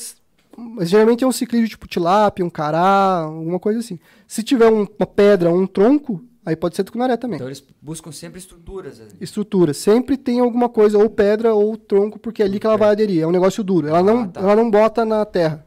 Ah, então, é porque fica Isso. A, a tilápia, a tilápia, ela bota o ovo na terra, o macho fecunda, ela vem e guarda na boca. Ela, ela incuba na boca. Ah. Aquele ninho é só para desovar ali dentro. Então, ela, ela, a fêmea bota o ovo, o macho já vem em seguida do lado dela e, e desova e, e fecunda. E assim eles vão fazendo o circuito e ela guarda na boca e ele desova e assim vai. E ela incuba na boca. Agora uma pergunta polêmica. Ah, E nessa da gente, pescador esportivo, fazer essa pescaria de tucunaré no, no visual, chuveirinho. vai lá é e captura o macho, captura a fêmea. Hum, Isso evite. arrebenta, né, cara? Evite. Evite. Geralmente quando tu pega um macho, não tem tanto problema, mas é, é porque o macho geralmente é assim, ó. Quando o filhote tá bem pequeno, a fêmea guarda ele na boca, fica parado e o macho circula para espantar o que tiver de perigo. Aí nessa hora, geralmente o macho bate na isca. né? Então a fêmea tá lá com os filhotinhos na boca. Às vezes você pega ele, beleza, tu solta e ele vai volta pro lado da fêmea e, e ok. Mas quando você pega a fêmea, que é o, mais, que é o pior, que ela tá com os peixinhos na boca, ela vai chacoalhar e vai ma- matar um monte de peixinho. Aí é ruim. Se os peixinhos estão um pouquinho maior, aí ela já não guarda mais na boca. Mas você tem uma separação que pode ter ataque de outro predador. Então, assim, tá pescando, viu o ninho lá, viu. o- evite. Evite pescar. Principalmente em lugar que tem. que o tucunaré já tá meio naquela que a gente quer preservar ele mais. Olha aí, galera. Passa outra foto ali do, do, do, do tucunaré com os filhotinhos. Que é bacana. Nós teve um guia lá de. Aí, ó. Olha ali os tucunaré com os filhotinhos. Isso é tudo filhotinhos estão cuidando. Esses aí já estão grandes, eles não cabem mais na boca, eles não, gato, não guardam mais na boca. Né? Mas eles tão, sempre ficam em volta cuidando dos, dos filhotes. Mas o filhote segue. Segue. Eles seguem os pais. Segue. Ah, porque imagine organizar essa zona aí. É, eles vêm conduzindo e eles sempre seguem. do nome de cada um ali. É, e geralmente. E por isso que tem o que a gente fala o chuveirinho. Por que eles ficam na superfície? Porque os, os pais cuidam de baixo. E o ataque geralmente vem de baixo. Do que, mais de baixo do que de cima. Ah, né? Então é, é aquela. aquela. Instinto de cardume, né? Igual a sardinha, né? Seria. Que a sardinha no mar acontece bastante, né? Mas daí os passarinhos vêm de cima também e comem. Mas é a mesma. mesma. Por exemplo, então o que acontece? Como o, o tucunaré guarda o filhote na boca, ele evita comer o tucunaré. Por isso eu contei aquela história que o tucunaré sugou o tucunarézinho pequeno e cuspiu na mesma velocidade. Porque ele não é canibal. Ele não canibaliza. Se ele não canibaliza, e se ele precisa de energia para se reproduzir, porque a reprodução demora um tempo que ele não se alimenta, um tucunaré mal alimentado não reproduz. Se falta presa para ele comer, ele não vai reproduzir. Então nunca vai ter superpopulação de tucunaré. Por isso que os caras escolheram o tucunaré para colocar na represa. E agora daí o- a, a teoria do, do maioria do pessoal que ah, o tucunaré acaba com tudo, cai por terra. Porque o ciclo de vida dele não permite. Simplesmente não permite. Se você colocar um tucunaré num açude e deixar só eles ali, e beleza, você está alimentando. Vamos supor que você passa três anos alimentando, jogando tilápia, lambari para eles comerem. Eles, vamos supor que eles comam tudo. Tudo, não sobre nada. Né? Fique só tucunaré, uns 200 tucunaré. Eles vão começar a emagrecer, emagrecer e morrer. Eles não vão se comer. Mesmo que consigam. Num caso extremo, talvez. Mas daí já está tão extremo que aquela população vai se findar. Né? Out- mas também tem uma outra condição. Que é o quê? O tucunaré azul come tucunaré amarelo, o tucunaré amarelo come tucunaré azul. E o tucunaré pequenininho pode ser que é como o irmãozinho. Né? Mas é um canibalismo bem seletivo. É igual tilápia. Tilápia, ou tilapinha pequena também come a larva. Né? Come o irmãozinho, o menorzinho. Né? Mas não é que seja um canibalismo igual de piranha que qualquer hora, qualquer época come. Dourado, qualquer época, qualquer hora come. Trairão, tá nem aí. Coube na boca, comeu. Pintado. A maioria dos peixes é canibal a qualquer momento. Se mexeu, vai. É, o tucunaré já é mais, tem essa questão mais E seletiva. por que, que aquele tucunaré do olho vermelho, como é que é o nome daquele? É O açu? Tem É o açu, açu. tem vários, tem algumas Por que, espécies. que a tem. pigmentação do olho dele é vermelho? O tucunaré açu, É. principalmente por causa da água. A água ácida, a- ativa, deixa a pigmentação vermelha mais forte. Chuck é um Mas- tucunaré azul, então. Mas é, E dos brabos. mas é genético, tem vários peixes que é. Olha o cupinzão do bicho aí. ó. Põe aquele vídeo, aquele, uma imagem legal aí que é da coloração do tucunaré, que é uma coisa que o pessoal sempre me pergunta. Tucunaré azul e tucunaré paca, é o mesmo ou é diferente? Então aqui está a explicação. Ó. Vários peixes mudam de cor de acordo com o ambiente. Vocês já repararam? O ambiente, por exemplo, a água mais barrenta, o peixe fica mais claro. A água mais clara, é, o eles, de rio e o ele de escurece. Eu já vi uns tucunaré, lá, foto lá na Amazônia, que ele, ele é, é preto, cara. Preto. Inteiro preto. Preto, preto, tem. Então, é justamente por causa desse, dessa estrutura que se chama... é, Agregação. Não, é o. Não, é. Me fugiu o nome agora, meu, tão fácil. É... Cromatóforo, desculpa. Esse é um cro- cromatóforo. Fácil. É... Latino, soletre. Não consigo nem falar, quando vai soletrar. Depois uma meia dúzia, o latino vai falar vivo aqui, ó. Como que é o nome? Como é que é? o- É troço? é, chama cromatóforo. A maioria dos peixes tem isso aí. Né? Aí, aí o que acontece? Conf- Quando ele, quando ele expande, dispersa ou agrega, ele muda a coloração. Por que, que o tucunaré azul muda de cor? Né? Porque o tucunaré azul, por exemplo, no grade 1 ali, que é o tucunaré paca, ele está caçando. Então ele tem um mimetismo maior com as sombras da floresta. Né? Então ele se camufla melhor nessa coloração. Ele vai transitando. Então, assim, ó, geralmente, você pode estar vendo essa foto. O- É a mesma espécie. é a mesma espécie. O tucunaré paca ele tá geralmente mais magro. Por quê? Porque ele- ou ele acabou de sair da reprodução e ele quer se alimentar para voltar a ter aquele, aquela gordura, aquela gibosidade, para poder reproduzir. Né? Ou ele está na época da cheia que não está reproduzindo. Está também comendo. Então ele tá paca. Ele vai transitando de paca para sul, dependendo do. tam- além da, do ambiente, né? vai abaixando o rio, vai saindo da floresta, ele vai tomando outra cor. E também pela ação da gonadotrofina, que é os hormônios da reprodução. Então, assim, quando ele está mais pronto para a reprodução, ele está colorido para atrair a fêmea. Quando ele quer se camuflar, se esconder para alimentar, ele vira paca, mas é exatamente a mesma espécie. Mas quando ele sai ali do 1 pro 4, Ele volta do 4 para ele 1. volta do 4 pro 1. Exatamente. Ah, Ele volta do 4 para 1. Normalmente quanto tempo Mas assim, ó, ele volta. Não, do 4 pro 1 não, desculpa. Ele volta daí do, do, 4 pro 3, pro 2, pro 1. pro É, depois do 1 pro 2, pro 3, pro 4. E é rápido essa, essa mudança de fase? Não é muito rápido. Depende bastante. Depende da condição ambiental. Se ele tem muita comida e ele consegue, tipo, ele reproduziu, emagreceu. Aí ele voltou, voltou pra- a comer e rapidamente consegue outra, ele, ele chega no grade 4, vai pro grade 3 e já volta pro grade 4. Por exemplo. Mas se a temporada mudou e ele alagou o Igapó, já não é época de reprodução, aí ele vai passar do grade 4, 3, 2 até o 1, vai ficar lá no Igapó. E, e quantos anos que leva um, um tucunaré para chegar aí nos seus 4, 5 quilos? Depende da espécie, mas um açu? É. Depende também. Mas assim, depende. É um bom começo de resposta. É, vamos lá. Vamos entender. Que nem eu te falei, tem muita variação de tamanho de peixe dependendo da do genética dele. Tem muita variação, né? Então, o peixe cresce muito disparelho. Por isso que na reprodução artificial, tu tem que fez lá, deixou uns 40 dias, já vai passa uma rede, você vai tirar os maiorzinhos e deixar os pequenininhos, senão um come o outro, entendeu? Então você sempre tem que ir repicando. Mas vamos supor então que seja o peixe que cresce mais, mais rápido. Alguns estudos mostram que o tucunaré azul de 7 quilos tem na faixa de 14 anos. 14 anos. Ah, 14 Caramba, anos. velho. É lento o processo, não é rápido. É igual o cavalo, bem lento. É, só que assim, você pode ter um tucunaré de 14 anos com 90, como você pode ter um tucunaré de 14 anos com 90 centímetros e uns 12 quilos, 10 quilos. E pode ter um tucunaré de 14 anos com 70 centímetros e 6 quilos. Na mesma idade. O crescimento de peixe não é linear. Mais uma vez, por isso que é tão importante ter cota mínima e cota máxima, para você ter esse que, que dispara reproduzindo mais vezes do que o que cresce menos. E a gente faz justamente o contrário. Sempre se faz o contrário. O Paraná tá de parabéns que é o único estado do Brasil que eu, que eu sei que tem medida máxima e mínima para roubá-lo. É o único lugar Fantástico isso. que eu sei. Assim, de informação que tem medida máxima e mínima. Mas pro pescador esportivo, Pro né? pescador esportivo. É. Pro profissional, só a mínima. Não tem a máxima. Só a Na mínima. verdade, o que tem. Putz, aí vai longe, mas é, você pescar ele de forma é, não intencional, você pode pegar ele acima da máxima, mas não pode comercializar. É Ah, proibida a entendi. comercialização. Pedro disse Legal. aqui fora dos microfones é que se você não pegar ele de uma maneira. Rede, digamos, para camarão. É, digamos, pegou sem querer. sem querer.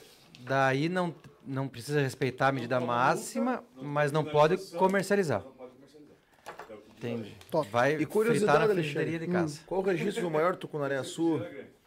já capturado? Maior, foi É. um tucunaré na Colômbia que ele tinha 95 centímetros até a extremidade do, da cauda e foi registrado extraoficialmente na IGFA com 94 centímetros. E de peso é um peixe de 13,6 quilos. Cara, E tinha 93 é um centímetros. senhor tucunaré. Eu, É um- vi, é. eu vi um vídeo, você deve ter visto, cara. é, possivelmente lá na Amazônia, né? Ou na Colômbia, não sei. Que eu acho que era o guia que tava segurando um tucunaré, assim, já na água já. Ele tava na água assim, ele mostrou pra câmera assim. Porra, mais um tucunaré parece que é o tamanho dessa mesa aqui, bicho. É, mas é que os guias têm o tamanho do Cauã, né? Aí o peixe fica maior que o guia, Um né? abraço pro Cauã, Cauã, um abraço. Porra, assistindo, ele um abraço. fez pra você. assim, passou pela câmera, assim, porra, Não. muito conhecido. Ele fez assim, ó, pra câmera assim. É, E, eu, e daí o tucunaré tava com a boca aberta. é Cara, uma baita de uma boca, né? Ca- Parece que cabia a tua cabeça na boca do, Parece. do cunaré. E Não, era um preto desse a- é, a- pretão. assim. Aqueles ali de 70 e poucos centímetros ali, você vê que eu quase coloca a mão dentro com o alicate pra Uhum. tirar, cara. Cabe a mão inteira dentro da boca do, do Não, bicho. tem 30 centímetros de diâmetro a boca do bicho. É, cara. tem. É boca.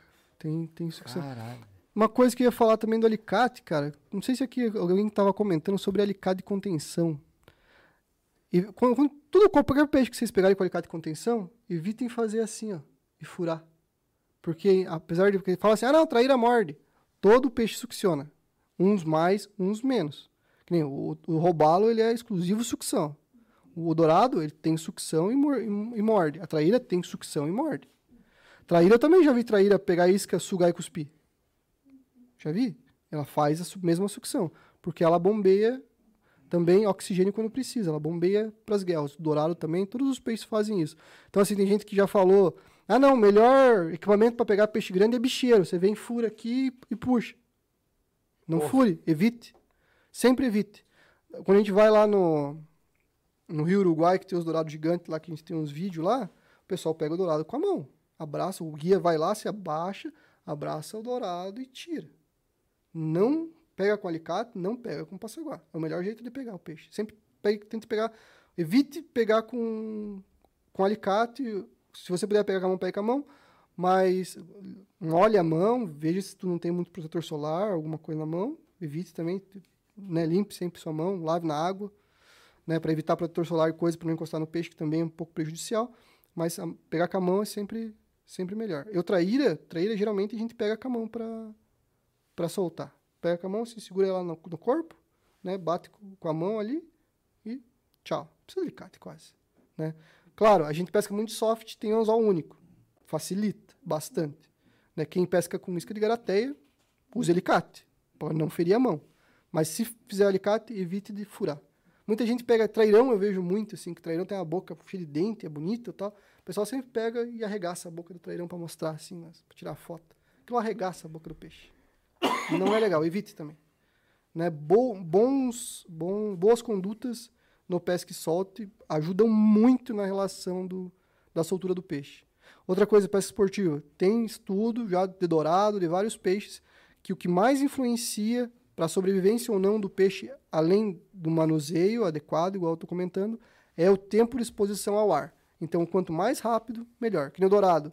Foi feita pesquisa, foi feito com 480 hum, eh, segundos né, até mil e poucos. Então, foi de 5 minutos até 12 minutos.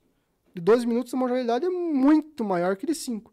Independente se pegou na guel, se pegou no olho, o anzol, independente de onde pegou o anzol, independente do manuseio, que o manuseio foi parecido, mas daí a gente estava avaliando se onde pega o anzol muda muito, mas não, o que mais muda em relação à sobrevivência do peixe é tempo de exposição ao ar. Então, sempre cuidar, quanto mais rápido você manipular, melhor. Se você vai fazer uma medida, vai fazer um recorde, põe no viveiro, ou põe na água, segura o peixe na água, menos exposição ao ar, mais chance do peixe sobreviver depois de solto. Muito bom, hein? Meu Deus. Quanta informação. Acho que agora cara. sim. Agora sim? Por 11 horas da noite? Fechou. Moçada, a gente vai fazer então o último sorteio, tá? Que daí é os dois kits e o boné, tá bom? Arthur vai. Não precisa preparar ainda, não, Arthur. Deixa a gente fazer, deixa o pessoal comentar. Vocês têm mais cinco minutos aí enquanto a gente faz os agradecimentos. Bom, se tiver uma pergunta aí no chat rapidinho, mande Na ver. primeira tinha, cara, Bah.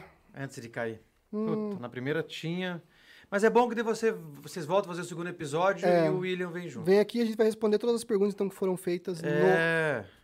Boa. no, primeiro. Vou assistir de novo, vou anotar as perguntas, parte 1 e parte 2. traremos novamente.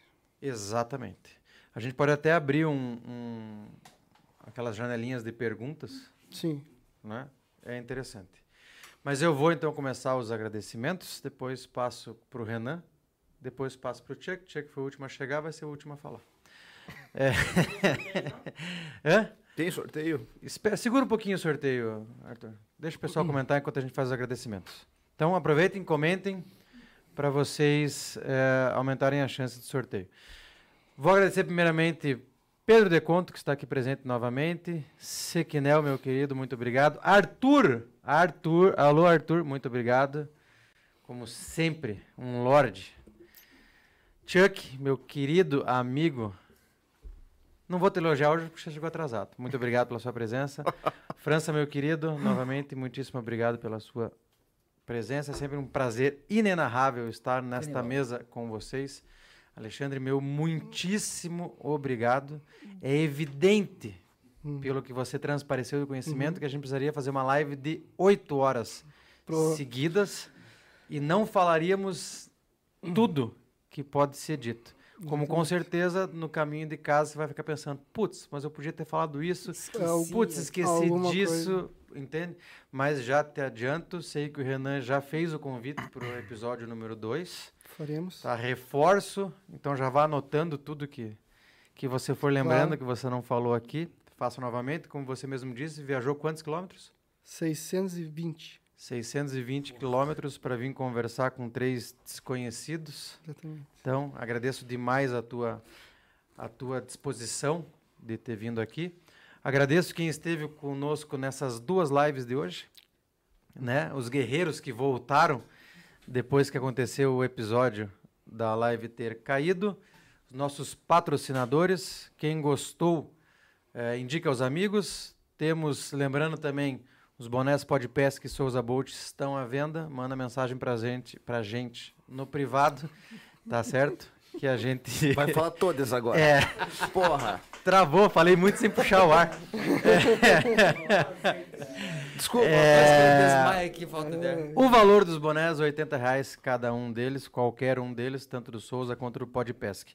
Ok? Renan, o microfone é seu. Faço das suas as minhas palavras. Muito obrigado a todos que estão aqui.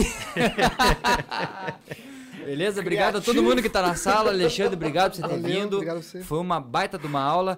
Espero você já no segundo episódio, parte 3. Parte né? Parte Essa três. aqui é a parte 2. Dois, exatamente. Obrigado, Arthur. Obrigado a todos vocês aí que estão aí. Meus seguidores, nossos amigos. É isso aí. Na, na parte 3, o William vai vir contar mais mentira de pescaria, que ele tem mais mentira aqui, ó. Ele tem umas Maravilha. boas. Porra, Ele tem que falar da- da- das sete quedas do Telespires, como é que era, que é um negócio traga espetacular. fotos e tudo mais aí. Virar. Chuck, Nobre, prazer em conhecê-lo. Muito obrigado por compartilhar todo esse conhecimento que você Eu que tem. agradeço a oportunidade. Foi, como eles disseram, uma, foi uma aula, cara. Telecurso 2000. É, e contribuiu muito para pesca esportiva. Tem muita gente aí, assim como nós de queixo caído, também com todo o teu conhecimento e toda a informação importante que você trouxe pra gente. Então, muito obrigado. Eu que agradeço. Muito obrigado, Latino. Muito obrigado, França. Arthur, meu muito obrigado. Pedro De Conto, Sequinel. Obrigado a todos vocês que nos acompanharam. E é isso aí, pessoal. Vamos que vamos. meu querido, o microfone é seu. Passe as redes sociais de vocês. Nossas Enfim. redes sociais são todas arroba HKD underline Lures. Tá? Tanto o YouTube quanto Instagram, quanto Facebook, tu vai achar a gente assim. Instagram, a gente tem uma tete a tete ali com os nossos clientes, né? Pode mandar direct, o que precisar. Estamos à disposição, né? Com os lojistas também. Né? Agradecemos demais nossos parceiros, todos os parceiros que são as lojas. Hoje, hoje a gente tem... é, a gente só vende para loja. Né? Muita gente já veio pedir para vender particular. A gente não vende porque a gente confia nos nossos parceiros que são os lojistas. E a gente acha que fomentar o comércio local é muito importante. Né? A gente tem, eu sempre vejo economia, mundo globalizado e tal. Você vê que a tendência é você exterminar o pequeno, todas, em todos os segmentos. Seja supermercado, aquele mercadinho da esquina não existe mais, é um mercado grande, que agora é um mercado maior, que agora é um atacadão, sempre crescendo e crescendo. E nós queremos fazer o contrário, porque eu acho que a pesca esportiva é feita de amigos e é feita de pessoas que olham olho no olho. Então nós só vendemos para lojas porque nós queremos fomentar as lojas. Né? Não que não possa vender online, tem gente que não tem acesso, tem gente que não tem a loja na cidade. Nem minha cidade não tem uma loja de pesca, por exemplo. Mas as cidades que tem, a gente quer fomentar porque a gente acha que a pesca é muito mais do que simplesmente um hobby, mas é muito a ver com amizade. Sempre falo o seguinte: o que, que mais mata hoje no mundo, por exemplo? Fome ou estresse? Estresse te mata do coração, ou de outros problemas. E a pesca te cura do estresse. Né? Então, assim, eu sempre falo: às vezes tu não vai morrer de fome, então não mate o peixe. Preserve o peixe para você ir pescar, porque o estresse vai te matar do coração. E é na pescaria que a gente alivia todo o estresse. Acho que o Levi falou assim, só quem pesca sabe. Porque tem gente que olha assim, os caras, você acorda às 5 horas da manhã para ir num lugar cheio de mosquito, né? Para remar, pescar de caiaque, às vezes vai remar, né? né? Vai pegar o barco, às vezes o barco dá problema, você vai navegar com onda, vai ficar batendo lá. Para que os caras são loucos? Não, a gente é louco por pesca, e a gente ama isso. Então, assim, só quem pesca entende isso aí. O Levi falou isso muito bem. Né? Até mandar um abraço para ele, gostei muito da live dele também. E ele falou exatamente isso aí. Né? Então vamos preservar a loja, vamos preservar a amizade e preservar esse nosso tão querido esporte. Estamos na batalha aí para conseguir preservar mais né? e dar esse acesso a mais pessoas, para que a pesca esportiva não fique uma coisa tão cara. Né? Porque geralmente uma pescaria boa hoje está cara. né? Mas aqui na região de Curitiba tem, tem o litoral, tem. O litoral podia ser muito melhor. Nosso litoral podia ser muito melhor. Tem potencial, né? Ali no Lago de Itaipu é 600 quilômetros, é. Mas não é tão longe assim quanto você ir num lugar muito bom que é lá no Mato Grosso a 3 mil e poucos quilômetros de Curitiba. Podia ser ter quantidade de tucunaré igual? Podia. O que, que falta? Preservação. O, o Brasil só não chega nos Estados Unidos por falta de preservação na maioria dos casos. Né? Senão a gente podia ter um mercado muito maior. Né? Com um mercado maior, a gente sempre pode fazer coisas muito melhores. Quanto mais peixe, maior o mercado. Quanto maior o mercado, mais nós da HKD, vocês do Podpesc, Deconto, todos vão crescer juntos com o mercado maior. E livra mais gente do estresse, porque eu vejo que a pesca esportiva já salvou muitos amigos meus. Eu teve até amigo que me falou assim, cara, antes de conhecer a pesca, eu tirava meu estresse com droga, eu tirava meu estresse com coisas que não eram legais, né? Já pensei até em suicídio e hoje me inseri na pesca esportiva, tenho um hobby. Quando eu estou muito estressado, eu vou e me livro daquilo lá, não uso mais outras coisas. Né? Nós temos parceiros assim, a gente vê que a pesca é muito importante. Às vezes o pessoal vê às vezes o pessoal esportivo como um bando de playboy que tem barcão que que se acha, cara, não é bem assim. Quem conhece a fundo sabe que é bem diferente. Né? Então a gente tem exemplos de pessoas que realmente saíram de, de caminho de drogas, saíram de depressão pela pesca esportiva. E é isso que a gente quer trazer mais acesso. Por isso que a gente luta tanto pela preservação. né? Às vezes o cara fala, nossa, cara, esse cara quer vender isca. É muito mais que isso. Muito mais que isso. Então tá dado o recado. Cara, Agradeço a minha família aí, todo mundo que assistiu até o final, vocês estão assistindo, né, pela paciência, por ter vindo junto comigo aqui dar uma, uma passeada. Ao meu irmão William, que está aqui nesse projeto da HKD, sem ele a gente não estaria aqui. Vai vir aqui contar mais mentira com a gente. A todos vocês que estão aqui, ao Deconto que me aguentou o dia inteiro e me carregou pelos, pelos lugares. Foi muito, muito top esse tour que a gente fez por Curitiba. Conheci pessoas, outras pessoas do ramo da pesca sensacionais. Fiquei animado com a questão até política de o pessoal ter vontade de fazer isso acontecer, isso que eu falei agora acontecer. E é só isso, só agradecer e obrigado a todos que ficaram até o final. E vocês merecem os brindes e na próxima a gente volta com mais brinde aí com o William junto. Beleza? Show de bola. Valeu. Show, show. É... Chuck. normalmente, Ah, desculpa. Ah, mande ver o sorteio. Ô, sorteio. Carrega os comentários, lá vamos pro sorteio. pô, é verdade, tem Desculpa. mais um, né? Pô, Você conhece esqueci. aquela nova espécie de tucunaré? Cicla paputice? O Arthur. Não. Não? Ah, esqueci do sorteio, moçada. É que eu queria, na verdade. Eu vou ganhar a última, quer ver? Vamos ver. Chuck. JF. JF Vem pro Fish. pai. Vem pro pai. Foi pro Foi pai. pro pai. Parabéns. Vem pro fute, vem. Ah, Como é que eu vou notar aqui se você tirou dali? JF Fish. JF Fish. Parabéns. Ô, JF, no, quando você for mandar mensagem, dá o teu nome lá, tá? É, tem muita gente que, que participa do chat É. como JF Fishing, daí o cara manda mensagem. Ah, é o João Fernandes que ganhou. Cara, daí você lembra que, né, o João Fernandes, tô chutando, é o JF Fishing. Senão, complica a nossa vida. Ok? Chuckzinho, encerra pra nós? Tradicionalmente, nós encerramos os programas comigo falando o nosso slogan, que é né, Pode Pesca, a melhor história de pescador que você vai ouvir. Mas hoje, né?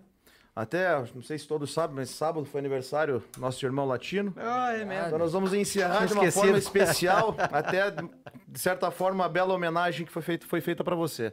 Arthur, põe na tela. Ah, vamos me fazer chorar. Tanto sacanagem. Eita, arquivo confidencial, bicho. É, meu? Tem essa ainda? Mais do que né? nunca, né, bicho? O problema não é o delay, cara. O problema é que são muitas coisas ao mesmo tempo. Cadê o som?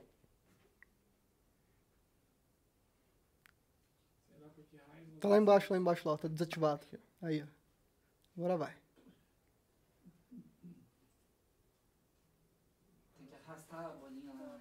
Tá no zero. É que daí é ruim pra enxergar mesmo. Ele não tá vendo. é. É, aqui tá complicado. Não, tá no zero lá no... Lá embaixo. Aqui, ó. Lá no trocinho mesmo. Aí. Arrasta pra esquerda. Arrasta pra direita. Aí, deu. Ah, não tá saindo áudio. Não tá nada.